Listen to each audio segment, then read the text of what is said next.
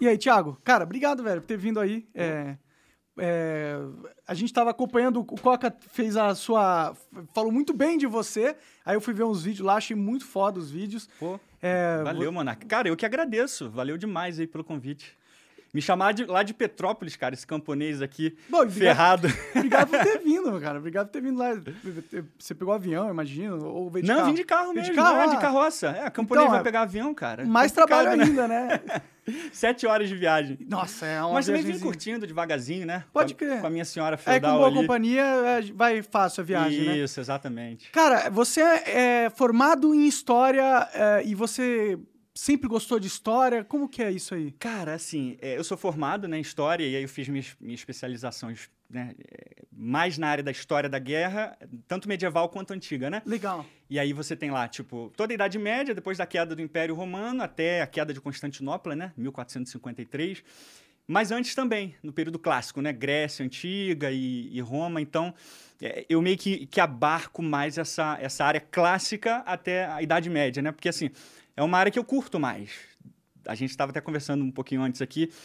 Acho que a guerra moderna, cara, entrou por um caminho assim muito triturador, né? É, é meio que quase misantropo, né? Assim de, de Tirou dest- o humano de foco, né? Exato. As máquinas hoje dominam a guerra. né? Isso aí, é a guerra das máquinas, né? Então, assim, para mim, voltar um pouquinho no passado me faz refletir um pouco de como os conflitos moldaram né, a nossa época, mas ao mesmo tempo é, ver que havia um, um, um- um envolvimento pessoal, né?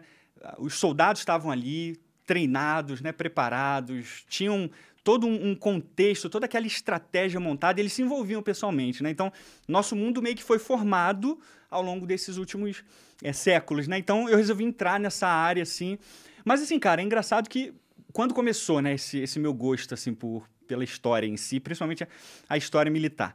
Começou quando eu era moleque lá, assistindo CDZ, né? É uma das coisas assim, CDZ? é, Senseiya. Ah, é, pode crer, entendeu? pode crer. Então, assim, eu era moleque, cara, sete anos, oito anos, e aí Atena, né, mostrava a Acrópole lá, Sim, né? sim, a Grécia é bem bonita nesse, nessa questão histórica. né? Exatamente. E assim, eles, eles representaram a Grécia antiga muito bem feitinha, sabe? Com todo, todas aquelas partes lá é, histórica, né? E tudo mais. Então, assim, eu, eu, moleque, o que me instalou, assim, foi, foi CDZ. Depois eu acabei, né, estudando mais a fundo, né? E ficou literalmente no passado ali, quando eu era criança mesmo. Mas meio que me marcou, assim, para eu começar a gostar, assim, de história, principalmente da Grécia antiga, né? Quando você foi começar a fazer faculdade de história, você já você falava, cara, quero aprender tudo sobre a época medieval. Já tava com essa mentalidade. Já tava, cara, já tava focado, assim, porque eu eu meio que fui crescendo e, e comecei a ter muito gosto pelos clássicos, assim, tipo Homero, né, Odisseia, cara, que foi uma coisa que me marcou muito, assim, quando eu li Odisseia, parecia que eu tava na Grécia, assim, Uhum. vendo Odisseu lá, fazendo, saindo de Troia, né, voltando pra casa, passando por aqueles, aquelas aventuras, claro, fantasioso, É, né? Sim, sim. Mas, assim, meio que abriu o meu horizonte, assim, cara, isso que eu quero estudar. E a era medieval também, porque a era medieval, europeia principalmente, ela, ela criou o, o sistema moderno que a gente vive hoje, né? Pode crer, né? As, as divisas e o caralho a quatro. Exato. Tipo, e, e depois da era moderna também, quando veio as grandes navegações, cara.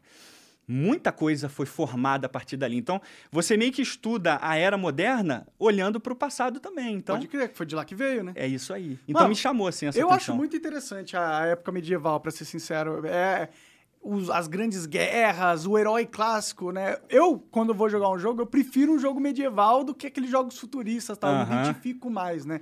E, pô, eu quero... Porque você mergulha, né? Você, você mergulha no jogo e você meio que, que. Você não tá lá simplesmente saindo dando tiro pra tudo que é lado, né?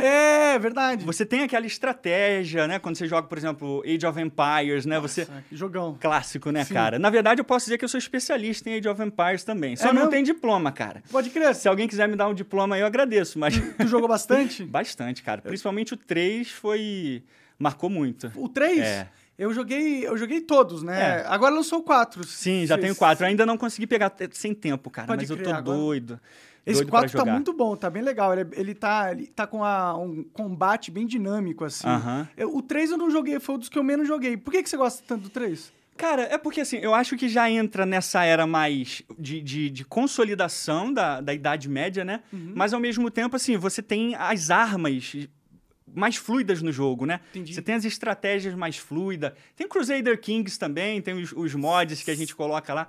Porque, assim, eu- acho que entrou no ápice, de certa forma, assim, da estratégia, da, da, do fato deles contarem a história. Eles, eles conseguiram criar todo o enredo medieval ali, sabe? De Pode maneira... crer, é bem educativo, né? Os Age of, Empires. Menos o Mythology, quer dizer... que- É, o é, a Mythology- Mythology, né? é, É, é tão real quanto o God of War, né, cara? Exato, exato.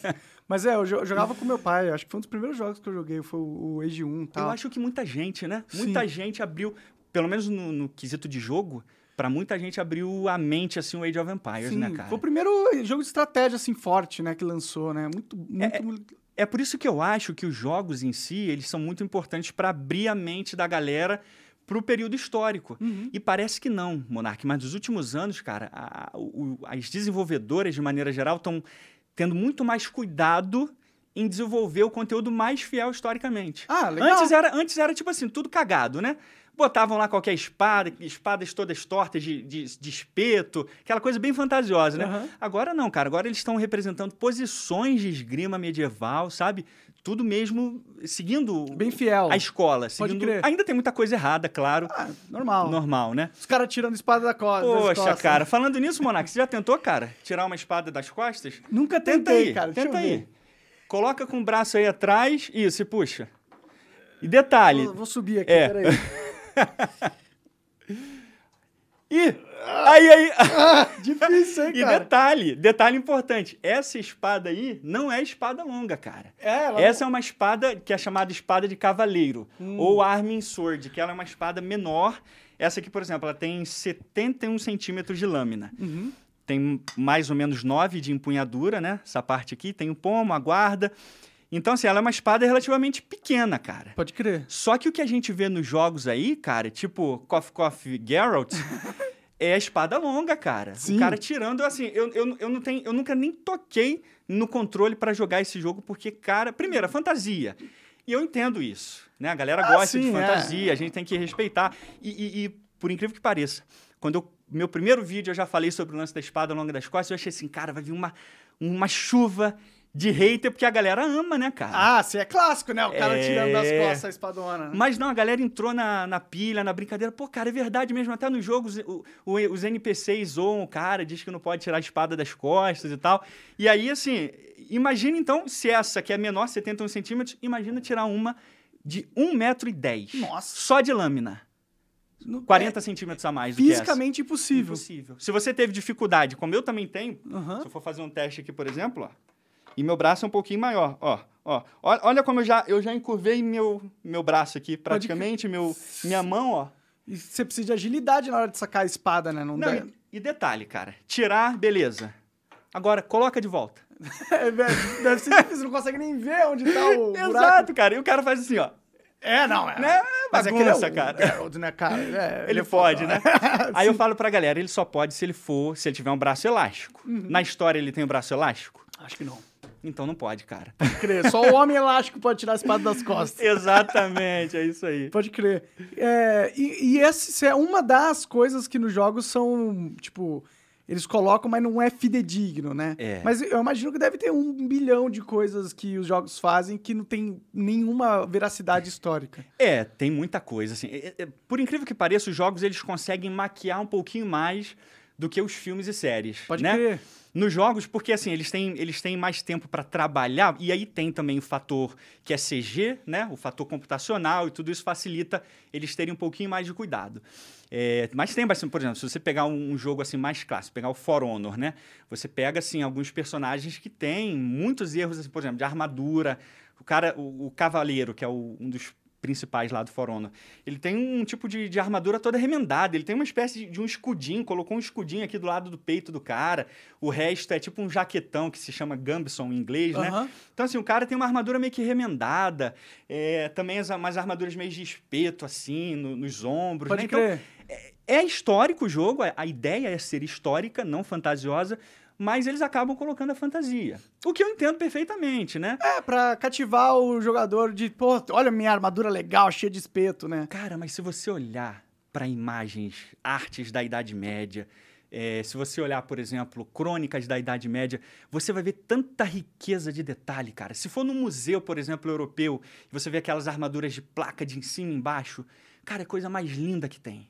Pode crer. Então, assim, se eles colocam isso fielmente. Eu nunca joguei também esse jogo, mas a galera fala muito que Dark Souls Hum. tem, né, tem uma, uma pegada bem medieval, pelo menos em relação à armadura, sim, né? sim, com certeza. É, porque, assim, depois que eu comecei a faculdade, cara, e eu comecei a trabalhar, eu sempre fui gamer. Pode Sempre- crer. Até pra galera saber. Se tem uma coisa que eu curto é game. O meu, o primeiro jogo que eu zerei, cara, e isso, isso prova que eu sou raiz mesmo. Primeiro jogo que eu zerei é, de verdade no Play 1 foi Metal Gear Solid. Pode crer.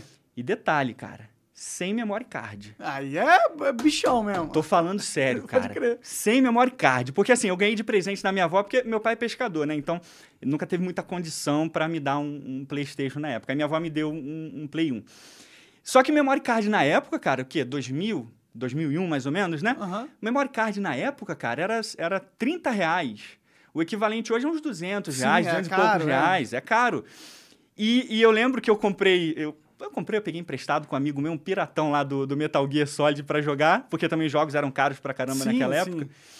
E eu zerei Ainda os dois... são, né? Cada vez mais caro, parece. Pô, nem falo, imposto, 300 né, reais um jogo, é? Pelo amor de Deus. Pô, é brabo, cara. Mas assim, zerei os dois, e eram dois CDs, né? É, disco 1 e disco 2, sem memory card, cara. Então, Então, se desligasse a, te- a. caísse a internet. A internet. Caísse a energia. eu tinha, eu tinha uma, uma crise convulsiva, cara, lá, entendeu? Eu ia 40 tá em horas de eu ia tá lá gameplay. 40 horas. E detalhe, lá no, no Metal Gear tem aquela parte do segundo, acho que é no final do primeiro CD pro segundo, que você é torturado numa câmara lá, Pode crer. né? Que você tem que ficar apertando o bolinha, cara, rápido, porque senão você morre, né? Aham. E aí, se você morrer, é game over. Tu volta direto. Nossa. Entendeu? É, naquela época os jogos eram hardcore de verdade. Né? hardcore. Então, assim, eu curto o jogo mesmo, curto de verdade. Só que hoje em dia eu não consigo mais acompanhar, cara. Pode crer. Tá, tem que fazer o canal, trabalhar. O que, que E você agora- faz além do canal? Então, eu sou professor também. Ah, legal. É, de uma faculdade lá em Petrópolis. Ah, massa. É, e aí, então, eu tenho esses dois canais. O Impérios AD, até pra galera, a galera tá cobrando muito. Ah, Tiago, cadê o Impérios AD? Impérios AD, que é o meu primeiro canal de animação, né, de história. Eu tive que dar um tempo mesmo, porque eu tava concluindo mais pós-graduação, acabei de concluir mais duas pós aí. Caralho. E a, a, a faculdade também. Né? Tem a minha senhora feudal, que exige meu tempo também, né? Então, às vezes, é difícil conseguir coordenar tudo, né? Sim. Mas eu amo o jogo, cara. Então, assim, eu, eu olho pros jogos mais pra ajudar a galera a entender. Cara, curte. Claro que curte, mas não acha que é verdade. Pode crer. Porque tem muita gente que, sem querer, acha que, não, cara, beleza, carregar a espada na- nas costas. É normal, todo mundo fazia isso. Isso, mas não é. Pode entendeu? crer. Você consegue pensar em outras é, concepções erradas que a gente tem da época medieval, assim, que Cara. é muito famosa? Vamos pros filmes, Ah, né? boa. Acho que no filme a gente tem uma, um, um leque muito mais destruidor, né? É, de, de, de detalhes específicos. Tipo assim, se a gente for, por exemplo, para Coração Valente, né? Uhum. É, é um dos clássicos também. Foi um dos primeiros filmes que eu tenho memória de ter assistido, cara. Mel Gibson, né? Sim, sim. Aquela coisa toda. E, tipo, você vê um, um- Principalmente na última batalha, que é o confronto dos dois exércitos, o, o exército escocês e o exército inglês, né? Que tá ali rolando a guerra de independência da, da Escócia. Escócia, aham. Isso. E aí, então, o, o, William Wallace, ele é um nobre que, tipo assim, vai lutar pela Escócia, né? Cara, primeiro, já começa na armadura, né? Os ingleses todos bem vestidos, com cota de malha, capacetinho né, de placa, com brasão de armas, né? Com suas roupinhas bonitinhas e tal, Uhum. coloridas, identificando seus estandartes. Aí eu te pergunto, a galera do, do William Wallace tá como? Tá todo mal trapilhado. no- Coloca umas, umas imagens aí do filme pra gente ah, já analisar. Bota, bota aí, Coca, a batalha de Stirling, Stirling, S-T-I-R-N-L-I-N-G. Acho que a batalha, se, você colocar a batalha de, de Stirling já vai aparecer um monte de coisa. Isso, aí, mas aí Mas colo- coloca boa, Coração filme- Valente. É, coloca. Isso. Ó, Braveheart ali, ó, Braveheart ali, do lado, aí, vamos ver se aparece. Aí, cara, olha aí. É, eles só estão com uma roupinha de couro, uma saia clássica escocesa, pra falar que ele é escocês. Aham, exatamente. Cara, olha só. Pegando leve ali, tá 100% errado. Caralho. Entendeu? Não, é. Assim, sendo, sendo bem generoso, né? Vamos Uhum. colocar assim, 100%, 100% errado ali, né? Que- o que que exatamente está errado? Cara- Quais coisas estão erradas ali? Primeira coisa que você destacou ali, o O kilt. megafone, né? Que não tinha naquela época. Cara, eu não- nem tinha visto isso aí. Mas se bobear, esse megafone é mais histórico do que que a armadura as do roupas cara. dos caras, é. É, Primeira coisa ali, você destacou a saia dos escoceses, né? É, cara, Batalha de Stirling, o Coração Valente, se passa em, no final do século XIII, 1295, 1290, por aí. É, agora, precisamente a data eu não lembro, mas final do século XIII. E aí, o, o, o kilt, que é essa saia, o kilt Uhum. escocês, ele é do século XVI, cara. Ah, então nem tinham inventado ainda o negócio. 300 anos só, Nossa, só de erro. Só trezentinho. Nada, nada muito, né? Que, que, que mereça o nosso, né? a Nossa excomungação, né, cara? Mas enfim, Caralho. já começa aí no, no kilt, que é século XVI. É clássico da Escócia, mas não na era medieval, cara. Pode crer. Século XVI. Segunda coisa, ó a cara do Mel Gibson, tá igual um Smurf. Verdade, pintado É. ali, né? Por que será, cara, que ele tá pintado desse jeito aí? Bom, se eu tivesse que chutar, é pra destacar ele na cena grande, onde tem muita gente. É, não, então, aí detalhe. O exército inglês, ele usa a roupa colorida, seus símbolos de nobreza, né?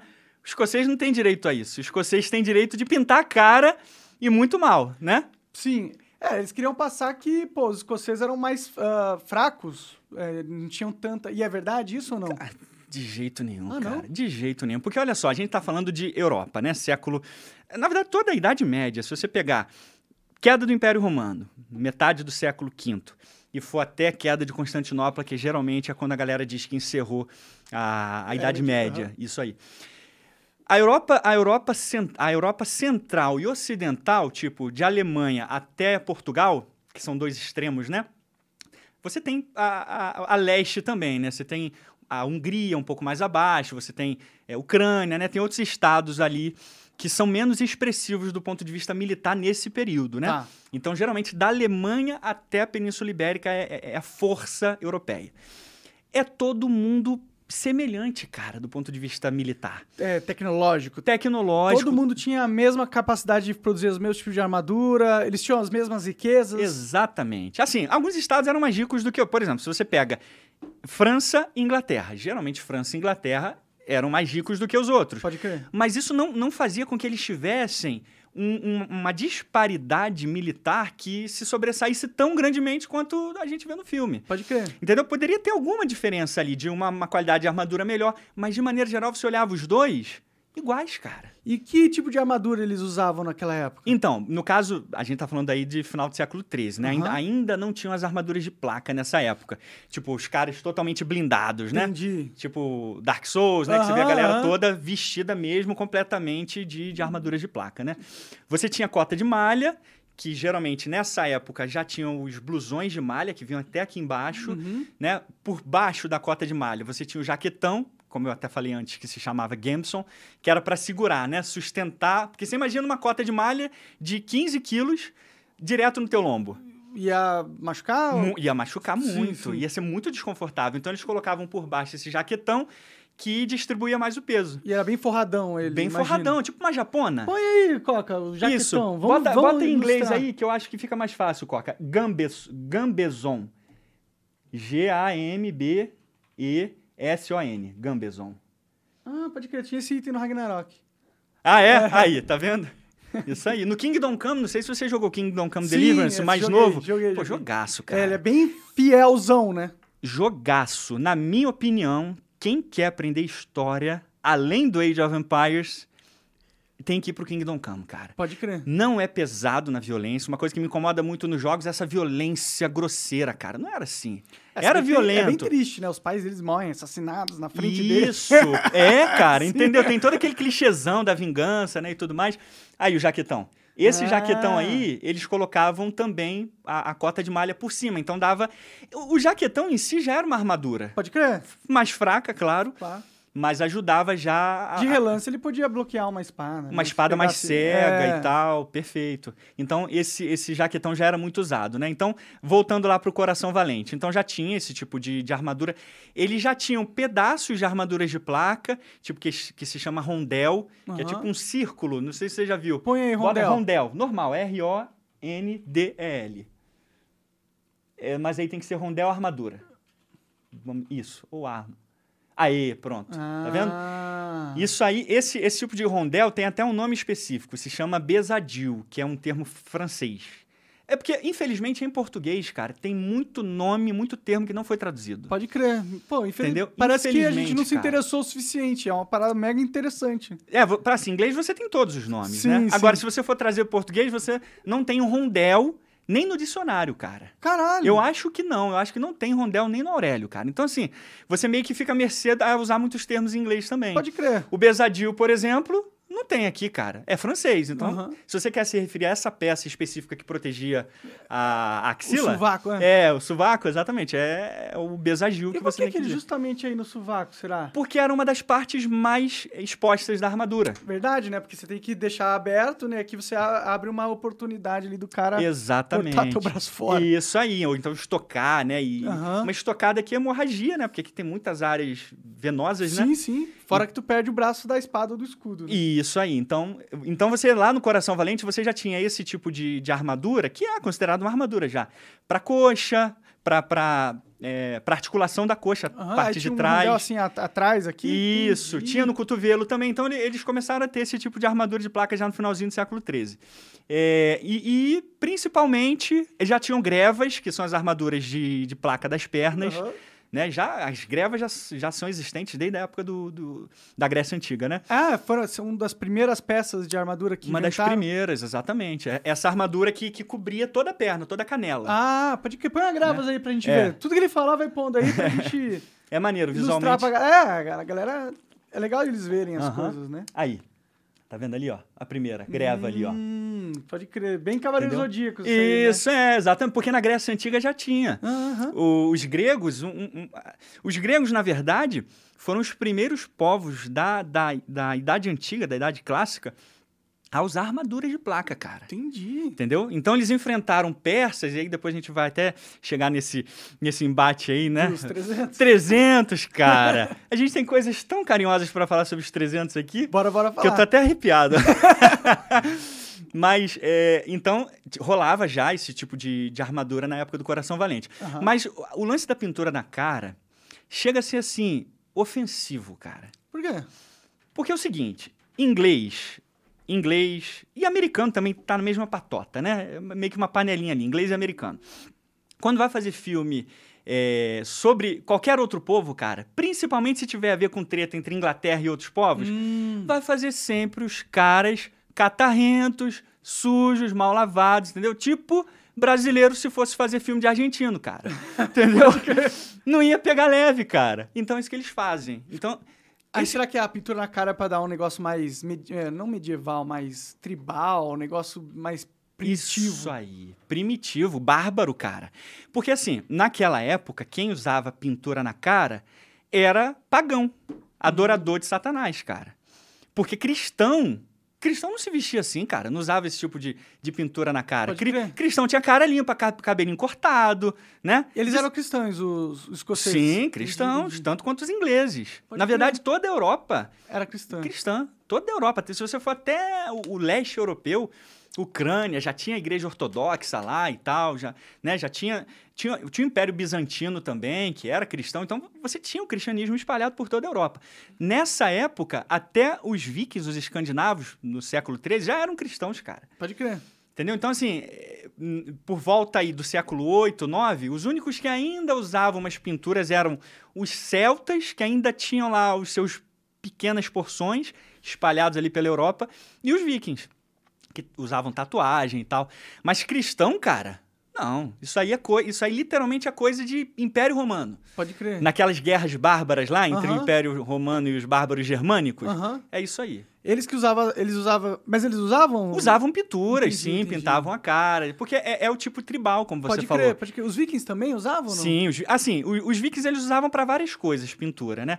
Pra batalha, geralmente eles não usavam. Eu sei que Entendi. tatuagem era uma coisa mais comum entre os vikings. Será que foram os vikings que inventaram a tatuagem? Não? Poxa, boa pergunta. Acho que não, Monark. Acho que desde o Egito Antigo, cara. Ah, é verdade, né? O É. Egito tem também ah, os, os olhinhos lá. Isso, é, eles, eles já, já, já... Eu tenho, assim, plena certeza que desde o Egito Antigo já se usava tatuagem, cara. pode crer. É, não era, não era nada exclusivo, assim, do, da Europa, não. Mas eu acho que os vikings é, Popularizaram? popularizaram isso aí. Pode né? crer. Então, esse é um ponto, né? As armaduras estão todas erradas, do- da cabeça aos pés. Era pra ele estar usando o... o- Jaquetão, O rondel, o, rondel, o, o- gambeson, né?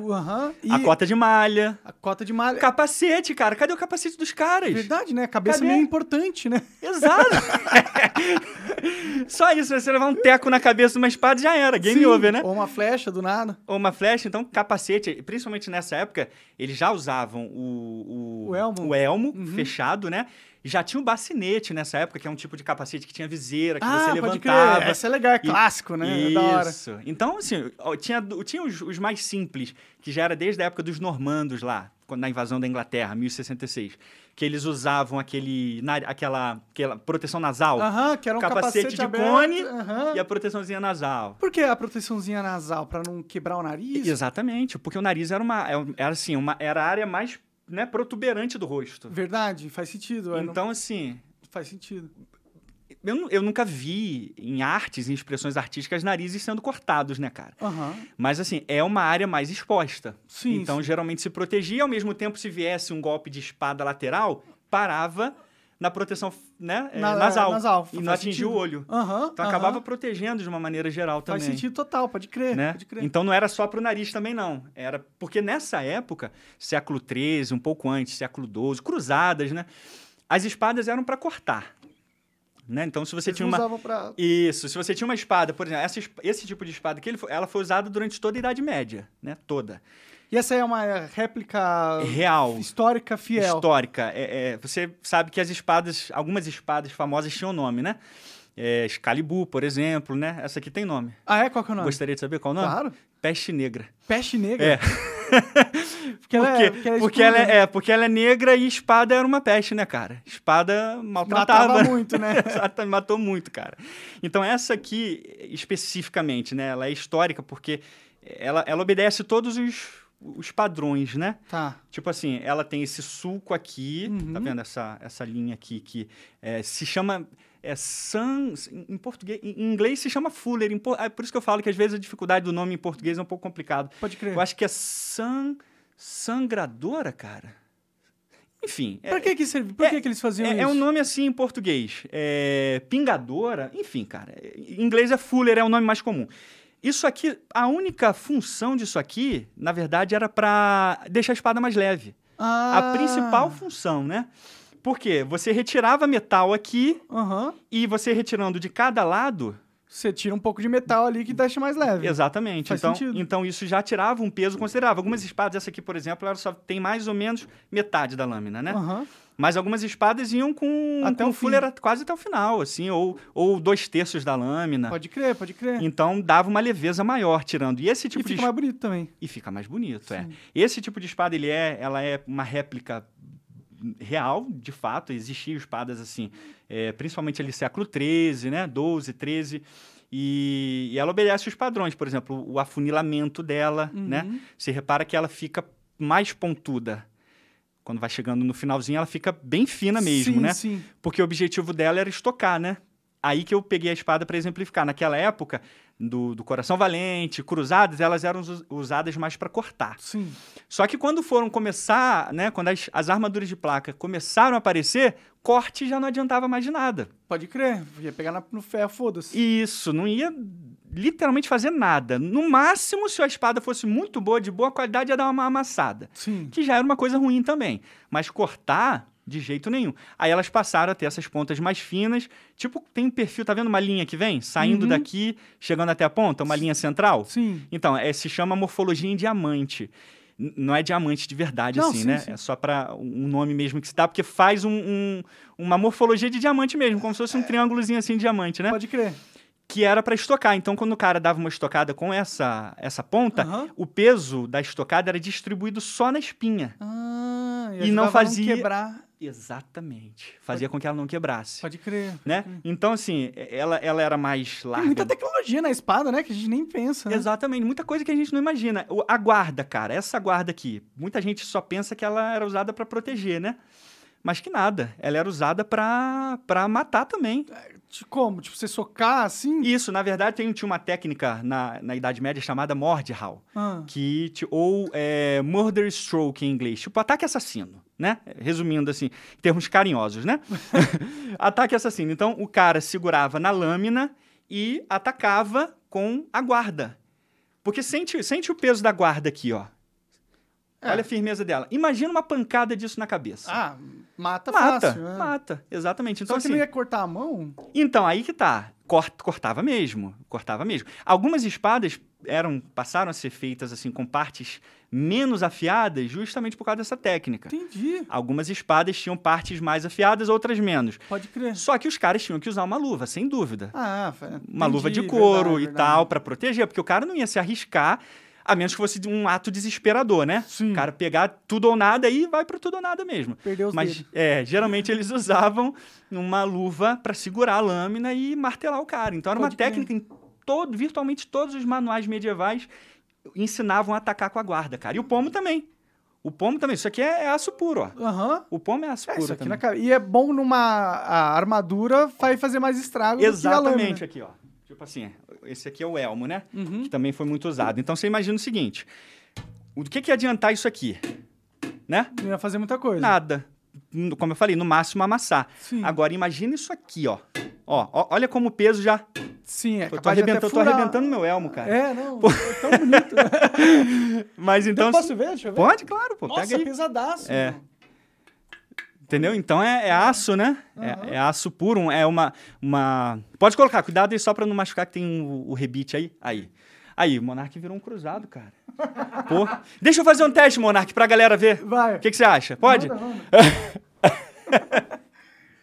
Então, então protegia, cara, muito o, o capacete. Esse capacete, esse tipo de alma aqui protegia muito, cara. Mas com essa técnica aqui, desmaiavam Ah, ou é? até matavam o cara com uma pancada bem dada. Pode crer. Então, Por pomo. isso que ela teve que ter se desenvolvido, então. Isso, então não era só para defesa o, a guarda, né? A guarda também era usada para atacar. E, claro, tinha que ter a proteção da, da luva para o cara não se cortar à toa, né? Sim, sim. Então, assim, é- é- a, a espada, de maneira geral, cara, ela era um- uma maravilha militar, né?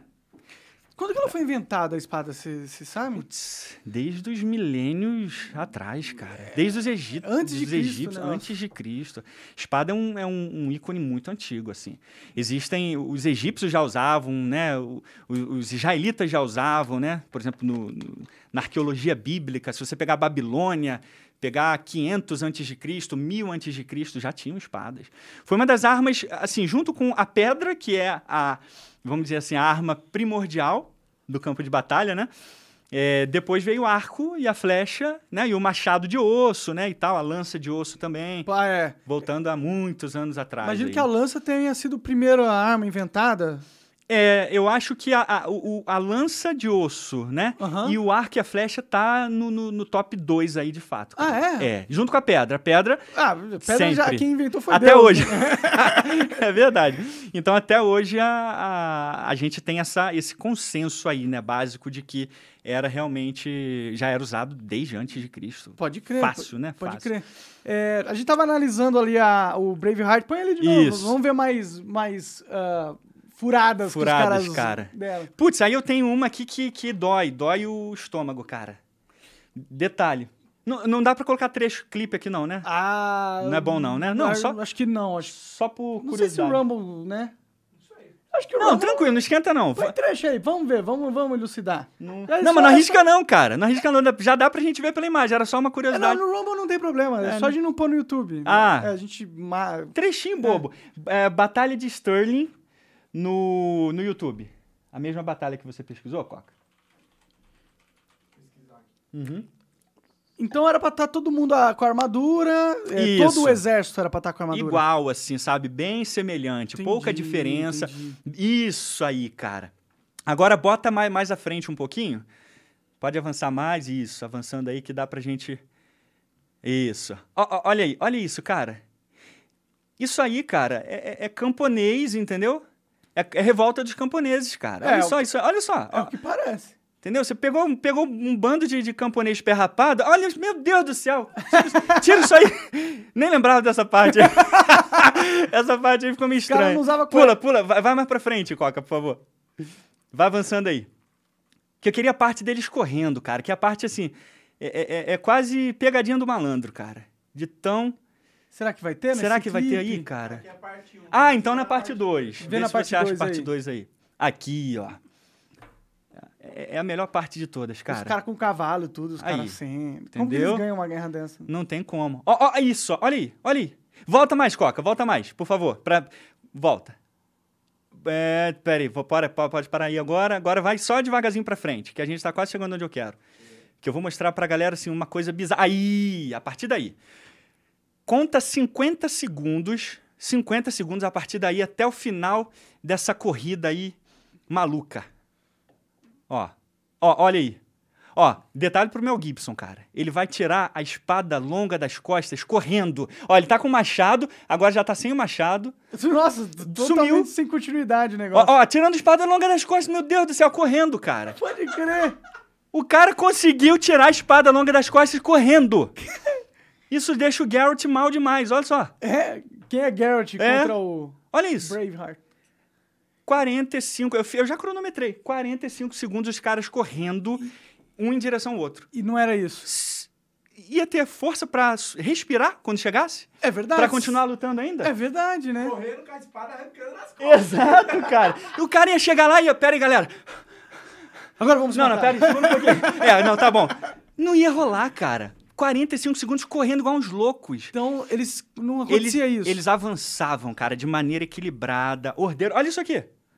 Quem é quem, cara? Tudo bem que aqui você consegue identificar quem é quem, porque os, os escoceses são os fedidos, né? Sim. E o- os ingleses são os mais bonitinhos, né? Com armadura. Com armadura. Mas, ó, é loucura, cara. Na guerra não acontecia assim, loucura? Não, eles avançavam controladamente. Se você pegar qualquer iluminura da, da Idade Média, se você pegar qualquer crônica da Idade Média, você vai ver os caras andando, tipo assim, avançando com um Tipo uma ímpeto. marcha. Uma marcha, Uhum. exatamente. Quando chegava no máximo aí nos, nos últimos 50 metros, alguma coisa, eles até davam uma, carga. corridinha, Entendi. Mas é só nesse primeiro momento, no- nesse último momento, na verdade, para ter um embate. Pode crer. Mas não saía desesperado, se misturando, cara. Ele- Eles se misturam assim, que viram quase um, né? Aham. Aí os caras já estão aqui, os outros já estão aqui.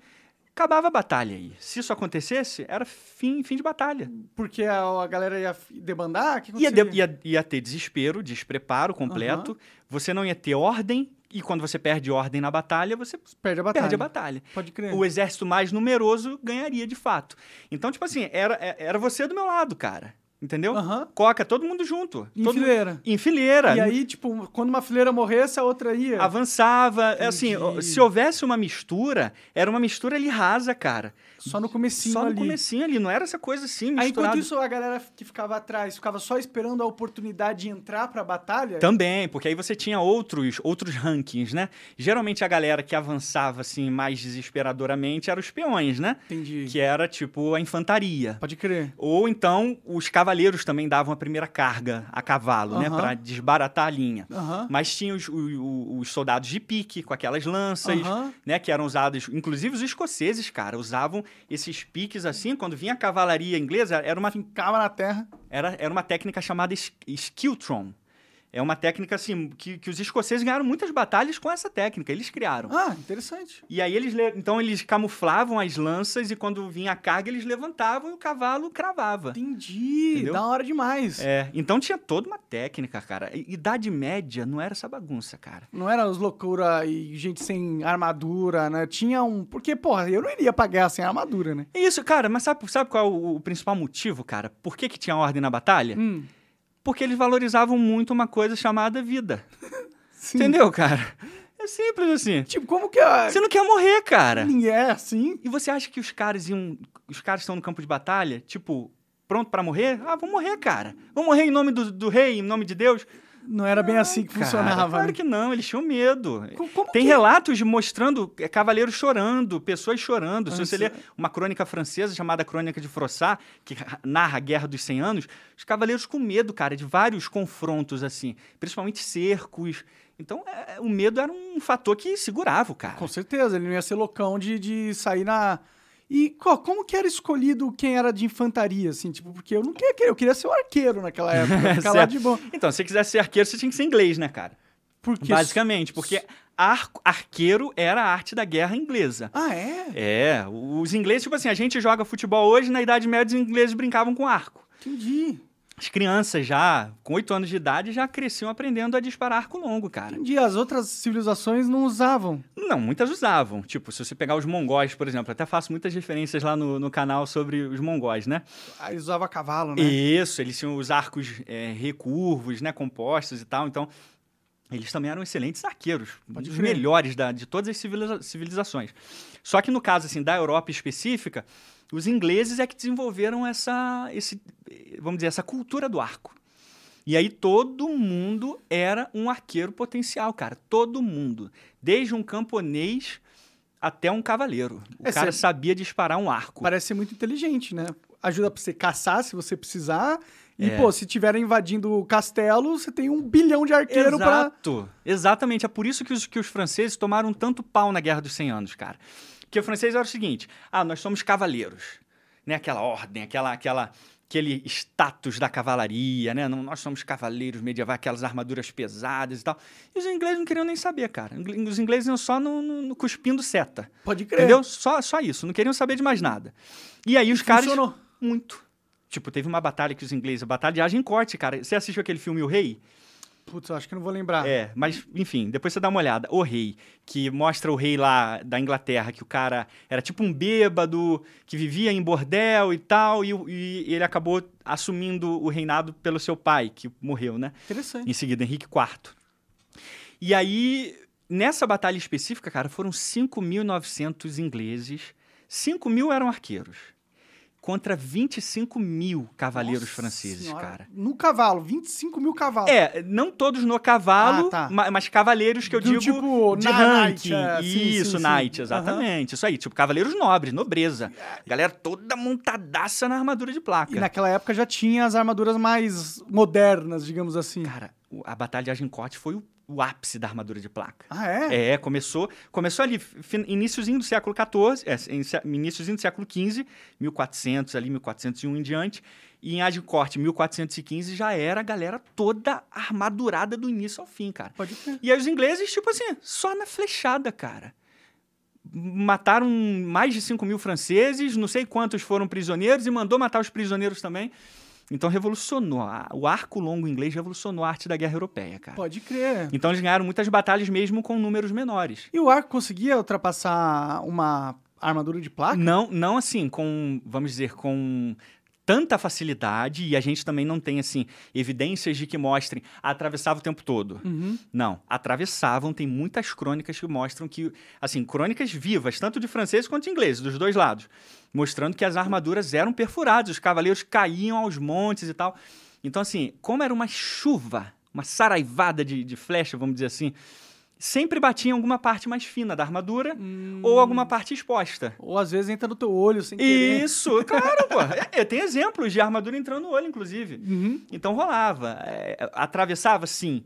Quanto? Aí a gente não sabe, precisa de mais estudos pra gente entender. Entendi. Mas atravessava sim. Eu imagino que deviam Entendeu? existir tecnologias de pontas de flecha diferentes. E isso, tinha, tinha, tinha uma, uma tecnologia de flecha chamada flecha Bodkin, que o nome dela era perfurador de armadura. Ah, é? Põe aí a flecha entendeu? Bodkin É, Bodkin, isso aí. Bodkin com demudo mesmo. E o que, que ela tinha demais nela que fazia ela perfurar? Fina.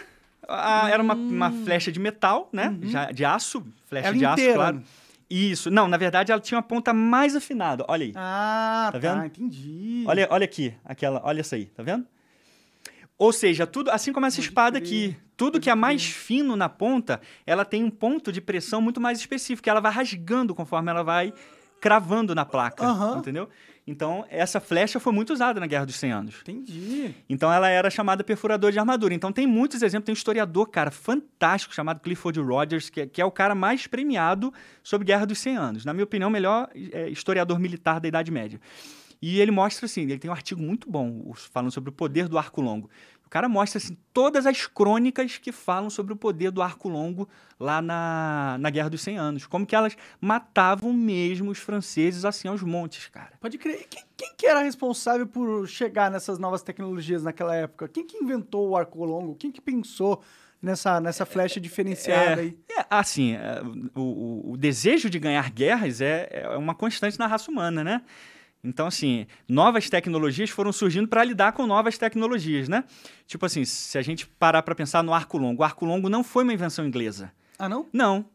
Foi uma inv- invenção escocesa, Coração Ah, Valente. Olha lá. É, na verdade, Eduardo I, cara, ele aprendeu, que, que era esse rei de Coração Valente, ele aprendeu a usar os arcos longos com essa invasão da Escócia, que eram os escoceses que usavam. Só que, curiosamente, os ingleses adotaram muito mais e passaram a usar muito mais do que os próprios escoceses. Pode crer. Entendeu? E a vantagem do arco longo é que ele tinha mais pressão na corda, por ser maior. assim. Exatamente, cara. Pô, eles tinham, eles tinham um impacto de. Tipo, você jogar um, uma, um, um peso de ponta fina, imagina, um peso de ponta fina numa altura de quase um, de um metro e meio. Uhum. Um peso de ponta fina de 10 quilos numa altura de um metro e meio na ponta do teu pé, no teu pé. Nossa. Essa é a força, cara. Estraga. Estraga. 10 uma vez caiu 10 quilos no meu pé, Imagina. se- se- eu, eu fui pro hospital. e detalhe, deve ter sido uma coisa talvez boleada, né? E tal. Vamos é, dizer uma foi, anilha. foi de vamos, dizer, raspão, foi de raspão. vamos dizer uma anilha, né? De, de, de musculação. É, foi um negócio redondo, né? Se ela cai, ela arrebenta teu pé. Isso, Sim. isso fato. Agora, imagina um, um troço fino, uma ponta. Não, vai entrar feio, Tá, vai entrar até- exatamente. até- até fim. Então, assim, os ingleses foram, cara, os caras revolucionaram e passaram a adotar. Os escoceses meio que passa- de- passaram a desvalorizar uma própria invenção deles, assim, passou a ficar em segundo plano. Ah, que interessante. Entendeu? Lá, estão usando, mas, mas não, não. É, deixa pra lá. Deixa, eles estão usando melhor do que a gente, ferrou, né? Agora que é E hype, agora? eu não quero mais. Eu só gosto quando não é hype. É, raiz, né? Virou É, é, modinha, não quero não, cara. Exatamente. Pode então, eles, eles usavam muito, cara. Muito, usavam muito bem. E, e em relação a Coração Valente, né? Então, a armadura é um problema, pintura na cara é um problema, as técnicas usadas nessa batalha, um problemão. Então, assim, tem muita coisa errada, cara. É, é claro, pô, Thiago, mas isso é chato, cara, que fica apontando os erros. É, o Ah, pon- é, é pra, pra ensinar, né? Pra É o seu trabalho, pô. É. Saber como que realmente aconteceu as coisas Exatamente. Tipo assim, eu não, eu não me divirto mais com filme, cara. Eu não me divirto mais com filme. Se eu assisto um filme, eu vou sempre analisar esses Pode detalhes, crer, cara. crer. Entendeu? Minha esposa nem esquenta a cabeça. Ela assiste comigo e, tipo, já quer acertar, amor, o que, que você tá falando cara feia aí? aí eu desabafo, né, cara? Mas, e detalhe, quando eu tô com alguém, algum amigo assim, eles mesmos me perguntam. Pô, Thiago, tem um monte de coisa errada aí, né, cara? Conta aí, o que, que tá É errado que aí? interessante. Eu acho interessante pra caralho, pra ser É. sincero. Pra entender realmente como que a- funcionavam as isso, coisas. porque é, é legal por isso, porque você abre, né, um pouco mais a mente. Claro, Hollywood precisa de dessa, né, cara, Glamour e, e- euforia toda, Sim, essa sim. loucura e tal. A galera gosta disso, né? Claro. Mas, assim, do ponto de vista histórico, tem que saber separar mesmo, né? Então tem bastante coisa errada em, em Coração Valente, mas ao mesmo tempo, ele, o Coração Valente, uma outra coisa muito errada que eu acho é a violência, né? A violência de Coração Valente é desmedida, cara. Assim, é, é fora do comum, né? Tipo, tipo o quê, assim? É, tipo, porque, tipo, por exemplo, eu vi esse filme e eu era criança, né? Uhum. É, 10 anos, mais ou menos, 7, 8 anos. E depois eu vi um pouquinho durante a minha adolescência. Tem muitos anos que eu não vejo, né? Mas eu lembro que me marcou, tipo, membros voando, cara. Sangue jorrando assim, sabe? Explodindo. Cara, Não era assim Não que- era assim, não era assim. Por quê? Primeiro, os caras usavam roupas. E o, o simples fato de você usar roupa já impede que haja essa, né? essa, essa- esse fluxo sanguíneo, essa carnificina toda. Se usar cota de malha, menos ainda. No máximo que vai fazer é dar cortes mais que ficam ali. Né? Exatamente, superficiais que ficam ali. Então, me- cortar um braço, cara, é uma coisa extremamente difícil. Pode crer. O- Os espécies cortar membros. Tinha que ser uma montanha do Game of Thrones. É, cara, não era qualquer um que conseguia fazer voar coisas, braços e pernas. Cortar cavalo. Tem uma cena que o, que o Wallace lá, ele pega uma espada e, e vem um cavalo na direção dele e chapuleta o cavalo com tudo. Imagina a força que ele tem que ter no braço pra segurar os ossos do cavalo enquanto ele tá deslacerando tudo. Entendeu, cara? Então, assim, tem muita coisa que é, é bizarra. Então, não é necessário ter tanta violência assim. Eu acho que. Mas vende, né? É, sim. acaba vendendo. Pode crer. Mas não era desse jeito. A, a galera pensa que Idade Média é essa loucura, né? Cara, você tinha que sair de casa já com seu capacete, né? Tipo, Uhum. andar no Rio de Janeiro, cara. Eu posso fazer essa piada, né? Tá certo, tem problema, lá, né? Mas não era assim. É... Tem algum filme aí que você viu na sua, na sua vida que se sentiu que eles fizeram um bom trabalho histórico, assim? Pô, tu acredita que eu sabia que você ia me perguntar isso, cara? Ah, Eu sabia que você ia me perguntar isso. Eu vim, eu, eu vim pensando, cara. Eu vim pensando. E eu não conseguia, e eu não conseguia. Eu pensava de novo, eu não conseguia. Porque é uma responsabilidade muito grande, né, cara? Você falar um filme certo, assim, historicamente. ah, sim, é. Entendeu? E, então não tem, não tem um filme assim Cara, que... assim, Qual que chegou mais perto? E tem muitas falhas, mas chegou mais perto. Pelo menos ele tentou. Então, brincadeiras à parte, né? Claro que todo filme ele ensina alguma coisa de história Ah. e a gente pode brincar, se divertir, pode curtir o filme, né? Numa boa. É, mas, assim, do ponto de vista histórico, acho que o filme que mais se aproximou, cara, na minha opinião, né? É, é um filme de. Cara, o nome do filme é Henrique V, que acho que é de 1964, Nossa, cara. antigaço. Antigaço, cara. Henrique V, o nome do filme, inclusive, de- dessa mesma batalha. Um outro que eu digo que, que representou muita coisa legal, mas tem muito erro. Mas no, no que é legal, ele acerta muito. As cruz, a Cruzada, a Cruzada do Orlando Bloom, né? Acho que é anos 2000, Ridley Scott. E Gladiador, cara. Ah, é? Gladiador é... Gladiador acerta muita coisa. Ah, legal. É, Gladiador acerta muita coisa. E, e Gladiador eu vi, inclusive, é, eu participei de, de um workshop na faculdade sobre Gladiador, e aí a gente viu vários aspectos é, é, corretos historicamente ali, né? Pode crer. É, tem coisas erradas também, Imagino que todos os normal. filmes devam ter, né? é, mas assim, quando ele acerta, ele acerta muito bem, assim, no aspecto histórico, né? Uhum. as armaduras, as táticas romanas. Pô, tem uma parte fantástica no início do filme que a, que a guarda romana, o, o exército romano, ele vai avançando, cara, em ordem. Todo mundo junto, parede de escudos, sabe? Em direção aos bárbaros, marchando, cara. A parede de Fantástico. escudos é uma coisa que os romanos inventaram. Já começou lá o textudo, né? É, eles tinham a parede normal, né? De frente pro inimigo e tinham um que ficava na testa. Por isso que o nome era textudo, né? Por causa das flechas. Das flechas. Pode crer. Isso aí. Então eles revolucionaram também dessa forma. Então eles iam avançando. Você imagina, só eles tinham armadura de placa naquela época. Porque os gregos já tinham sido tris- trucidados por eles, né? Então já estavam bem, bem para baixo. Então eles enfrentaram os bárbaros, tipo, contra a armadura de, de pele, né? Contra a armadura de placa deles, cara. Pode crer. Então, assim, os caras, os romanos, os romanos literalmente é, foram uma máquina de guerra imparável. Eles só perderam por eles próprios. Ficaram muito grandes pra sustentar, pra organizar toda a estrutura, né? Exato, cara, exatamente. Você imagina, desde a Palestina, desde Israel lá, norte da África, pedaço da Germânia, pedaço da Inglaterra, até a Península Ibérica. Cara, eles pegaram um mundo, assim. É, basicamente a Europa inteira, né? É, exatamente. Então, eu acho que esses filmes, assim, ele- eles têm muitos pontos positivos, cara, que, que, que ajudam a gente a, a ver bem o que era a época, né? Com, com perdão literário, eles, eles acertam bem, cara. Pode crer. Entendeu? Você estava falando do, de Esparta, que você tem, tem sentimentos fortes sobre o filme é, 300. Deixa eu me preparar aqui. É tão ruim Por assim, onde cara. começar, cara? Por onde começar? É, Monark, por favor.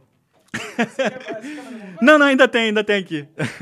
Deixa eu só pegar um pouquinho de energia aqui, cara.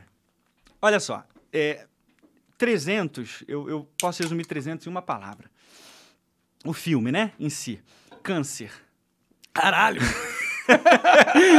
Entendeu? Eu acho que 300 foi um câncer pra, pra humanidade, cara. O filme, o filme, porque, como a gente tava falando aqui mais cedo, eu acho que surgiram, tipo assim, todos os coaches motivacionais, cara, possíveis e imagináveis surgiram por causa dos 300, né? Leônidas, cara. Deve ter gente que tem altar de Leônidas em Ah, casa, certeza, entendeu? é. Tipo assim, deve ter o, o, o- aquele ator lá, um pôster do Ah, é, ator, nome entendeu, cara? A galera, assim, acabou pirando mesmo. Porque, assim, foi um filme que chocou, né? Ah, é.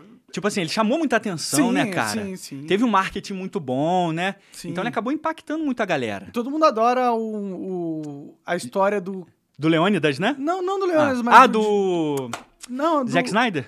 Não, não. Ah. Todo mundo gosta do. Cara, esqueci a palavra. Do, do que tem menos chance de vencer. Ah, sim, do, do, Do underdog, né? é, ah, isso, boa, isso, boa. isso. Todo mundo gosta de um underdog, né? Sem dúvida, cara, sem dúvida. E 300 é isso aí, o underdog, né? É. Mas, é, assim, é tudo errado no filme, assim. Praticamente tudo errado, 99% de... Porque o Coração Valente tem partes muito bem feitas, muito certas, né? É, só que tem detalhes que não precisavam ter sido feitos daquele jeito. Poderiam ter colocado o William Wallace com uma Armadura. legal, né? Sim. Mas no caso dos 300, não, cara, assim, os caras totalmente sem armaduras, isso por si só já é bizarro na Grécia Antiga, né? E colocar os caras como os defensores da Grécia, cara. Hum, então historicamente tá errado pra caralho. Cara, os espartanos eram os maiores covardes da Grécia Antiga, cara. É mesmo? Os maiores covardes da Grécia Antiga. Mas Os- eles não eram a civilização dos guerreiros? Todo Então. mundo já nascia com a espada na mão? Desde a Grécia Antiga já existia uma coisa chamada propaganda. Hum, Entendeu? Propaganda era uma coisa que rolava solto, principalmente com Esparta, cara. pode crer. E porque, tipo assim, começando com o contexto histórico de Esparta, eles tinham uma população de mais ou menos um, um, um cidadão espartano para 18 escravos. Então você imagina, um espartano lidava com 18 escravos. E detalhe, o filme fala sobre salvadores da Grécia, né?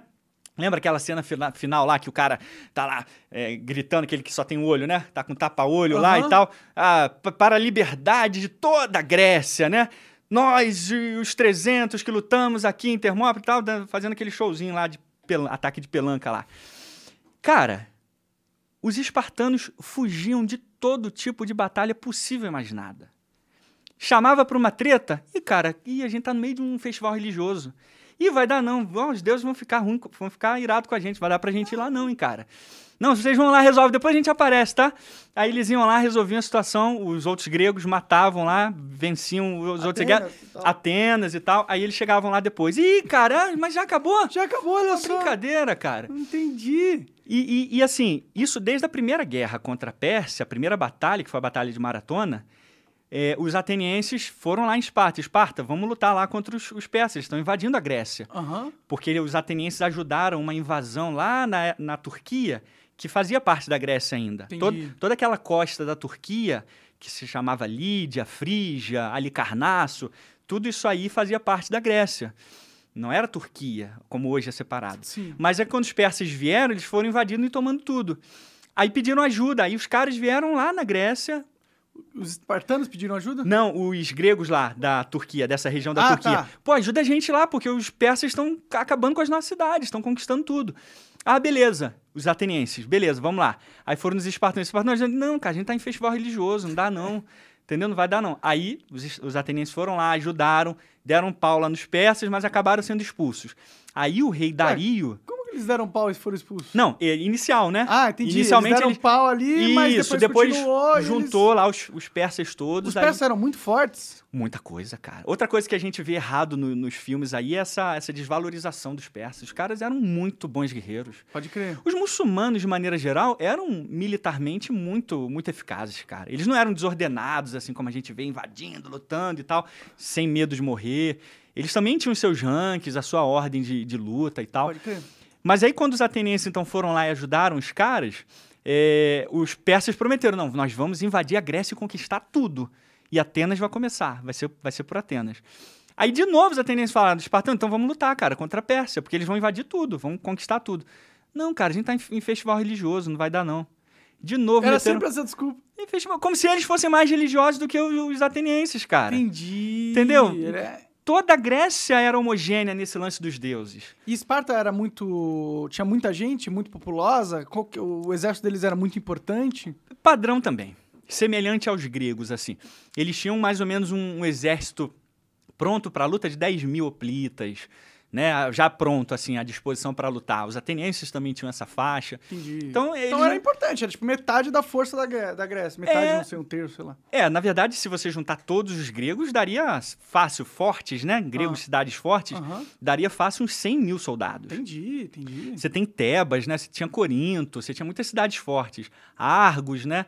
Então você conseguia juntar vários guerreiros ali. Só que o lance do- do- do- dos espartanos, por exemplo, nessa batalha dos 300, cara, eles estão na frente do exército persa e eles veem o exército persa numeroso, aí vão correndo para os atenienses. Isso está em Heródoto, cara. Se a galera quiser pesquisar depois. Heródoto, livro 9, que fala sobre a, a batalha de Plateia Entendi. que é essa batalha final do livro, né? Aí, do filme. Aí eles vão pros atenienses, atenienses, luta contra os persas, cara, porque a gente tem medo deles e vocês já sabem como é lutar contra os atenienses. Ah, tá bom, beleza, então a gente encara os persas aí. Ah, eles toparam? Toparam, Mesmo eles, aten- eles sempre não tendo ajudado. É, os atenienses sempre toparam, cara, Entendi. entrar. Tipo assim, quem tem que matar? Fala eles aí. gostavam, então, de guerra. É, eles eram, assim, atrevidos, cara. Pode crer. Eles, eles gostavam do risco, de certa Entendi, forma. entendi. Aí, o, o- o general persa lá, o Mardônio, tava vendo, cara. Ué, peraí, os espartanos não são tão corajosos? Por que, que eles estão fugindo? Aí trocaram de posição com os atenienses. Os atenienses ficaram na frente dos persas. As persas voltaram para ficar na frente dos espartanos. Hum. Os espartanos voltaram de novo para sair os atenienses e assim ficaram. E, e Heródoto diz, os, atenien, os espartanos que temiam os persas pediam ajuda para os atenienses lutarem contra, as, contra os persas. Caralho, o filme é uma mentira completa, então. Completa, cara, completa. E depois, tipo assim, e, e- e essa, essa história de que eles eram os salvadores da Grécia, bizarro, balela. Por isso que eu digo que, o que, que filmes, eles acabam passando uma ideia pra gente, que se a gente não estudar, a gente acaba atribuindo conquistas a povos que nunca tiveram nada a ver. Assim, eu, eu até a nossa conversa agora, eu tinha a percepção que os espartas eram, os espartanos eram muito foda. Não Todo mesmo, mundo nascia com uma espada na mão. os caras já guerreavam na escola e eles, é, porra, não mexe com o espartano não, que ele é pica. Nada a ver. Tipo, não, é essa é a ideia mesmo, né? Mas historicamente não tem nada a ver. Porque assim, De onde surgiu, então, essa, tipo, por que que em 2000 a gente comprou essa propaganda forte, assim? boa caras? pergunta, Por causa cara. do nome, o nome é legal. Eu acho, eu acho que eu acho que os espartanos, porque os romanos, eu acho que os romanos foram os principais eh, divulgadores da fake news em relação a Esparta, né? Porque eh, os romanos sempre admiraram os gregos, cara, sempre. Tanto que se você vê toda a arquitetura grega é romana, né? A romana se, inspirou. Se, inspirou muito, baseou muito, os pilares e o caralho. Exatamente. Então, tudo igual ali. A, a filosofia, a literatura. Tinha Homero na Grécia. E em Roma tinha Virgílio, né? Então, tinha epopeia. Então, cara, os caras culturalmente reproduziram a Grécia. Pode crer. E aí, quando eles ouviam essas histórias dos espartanos, isso ficava no imaginário deles, né? Tipo assim, caraca, ele, peraí, então eles, eles jogavam bebês, cara, do Monte Taigueto mesmo, os bebês defeituosos, os caras pegavam lá e analisavam a criança e tal. Lembra que no filme Lembro, tem isso? lembro, lembro. Aí um monte de, de caveirinha de, de criança, assim, aí aham. embaixo e tal. Os caras faziam, caraca, que coisa incrível, cara. Mas- Pô, maneiro, os caras... E aí iam perpetuando, virou, virou tipo um folclore, cara. Pode crer, mas isso é mentira também. Mas eles não faziam isso. Não faziam isso. No máximo, no máximo, na Grécia existia uma certa cultura assim de bebês defeituosos que talvez eles encaravam como não tendo possibilidade de viver muito tempo, eles deixavam os, os bebês na floresta. Eles, eles escolhiam uma floresta, por exemplo, e deixavam a criança lá. Entendi. Mas não jogavam num, num monte, não passava por um escrutínio ali para ver como é que era o bebê, para se tornar o, o soldado principal ou o soldado brabo, né? Nada disso, assim. Era, Pode crer. era uma coisa comum essa, essa questão da avaliação física do- dos soldados, né? Do- do- dos bebês que virariam soldados, né? Ah, entendi. Mas era só os bebês dos, dos nobres, assim. Quem virava soldado, exatamente? Qualquer É. um podia virar soldado? É, na verdade, fazia parte do- da, da estrutura civil, né? É, grega, assim. Os cidadãos, eles podiam fazer parte do exército. É claro que tinham os generais, os comandantes, subcomandantes, que aí já era a galera mais nobre, né? Entendi. Mas no caso específico assim de Esparta, eles tinham uma valorização militar muito grande, isso é fato. Eles eram treinados, eles eram talvez mais treinados do que os outros gregos. Ah, entendi. Então tem um fundinho de verdade. aí. Tem, mas aí que tá o ponto. Isso não fazia com que os espartanos fossem corajosos. Uhum. Eles eh, tem vários estudos que mostram que os espartanos eles treinavam muito por causa do medo. Eles tinham medo dessas revoltas que podiam surgir ali dos escravos, né, de 18 para 1, e ao mesmo tempo tinham medo de outros gregos quererem invadir eles. Pode crer. Tanto que se tivesse escolha para não lutar, eles não lutavam. Porque senão eles iam enfraquecer as forças e isso poderia deixar eles vulneráveis a um ataque dos próprios gregos no futuro. Perfeito, perfeito. E aí, no caso, então, do, do- desse lance do.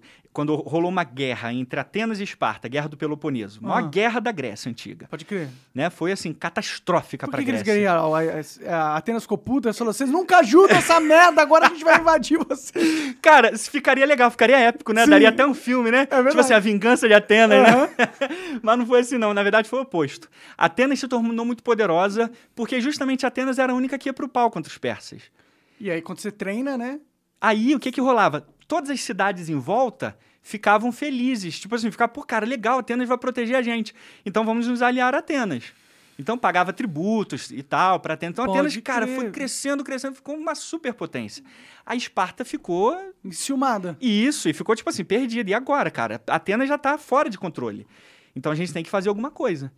E o que, que eles fizeram quando perceberam que não tinha como vencer Atenas? Hum. Pediram ajuda para os persas. Caralho! Caralho, os espartanos são os maiores cuzões da Grécia, máximo. É, cara. Em outras palavras, é mais ou menos isso aí mesmo.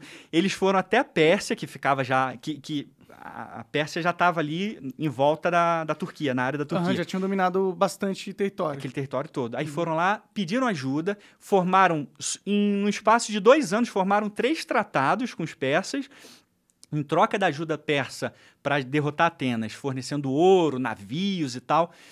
Eles assinaram acordos que, se eles ganhassem a guerra, eles cederiam todo o território que pertencia à Grécia para os persas.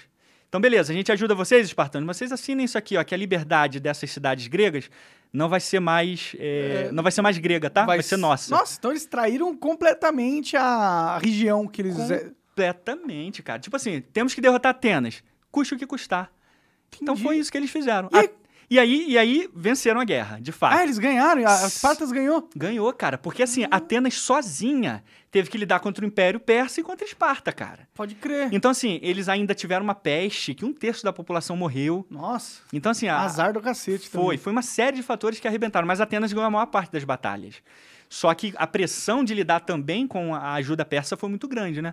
E aí, então, o- os atenienses acabaram perdendo. Aí, de fato, a Pérsia ficou com o território todo da, da Turquia ali, Aham. todo, todas as cidades gregas ficou com a Pérsia, e Esparta ficou com... Com Atenas.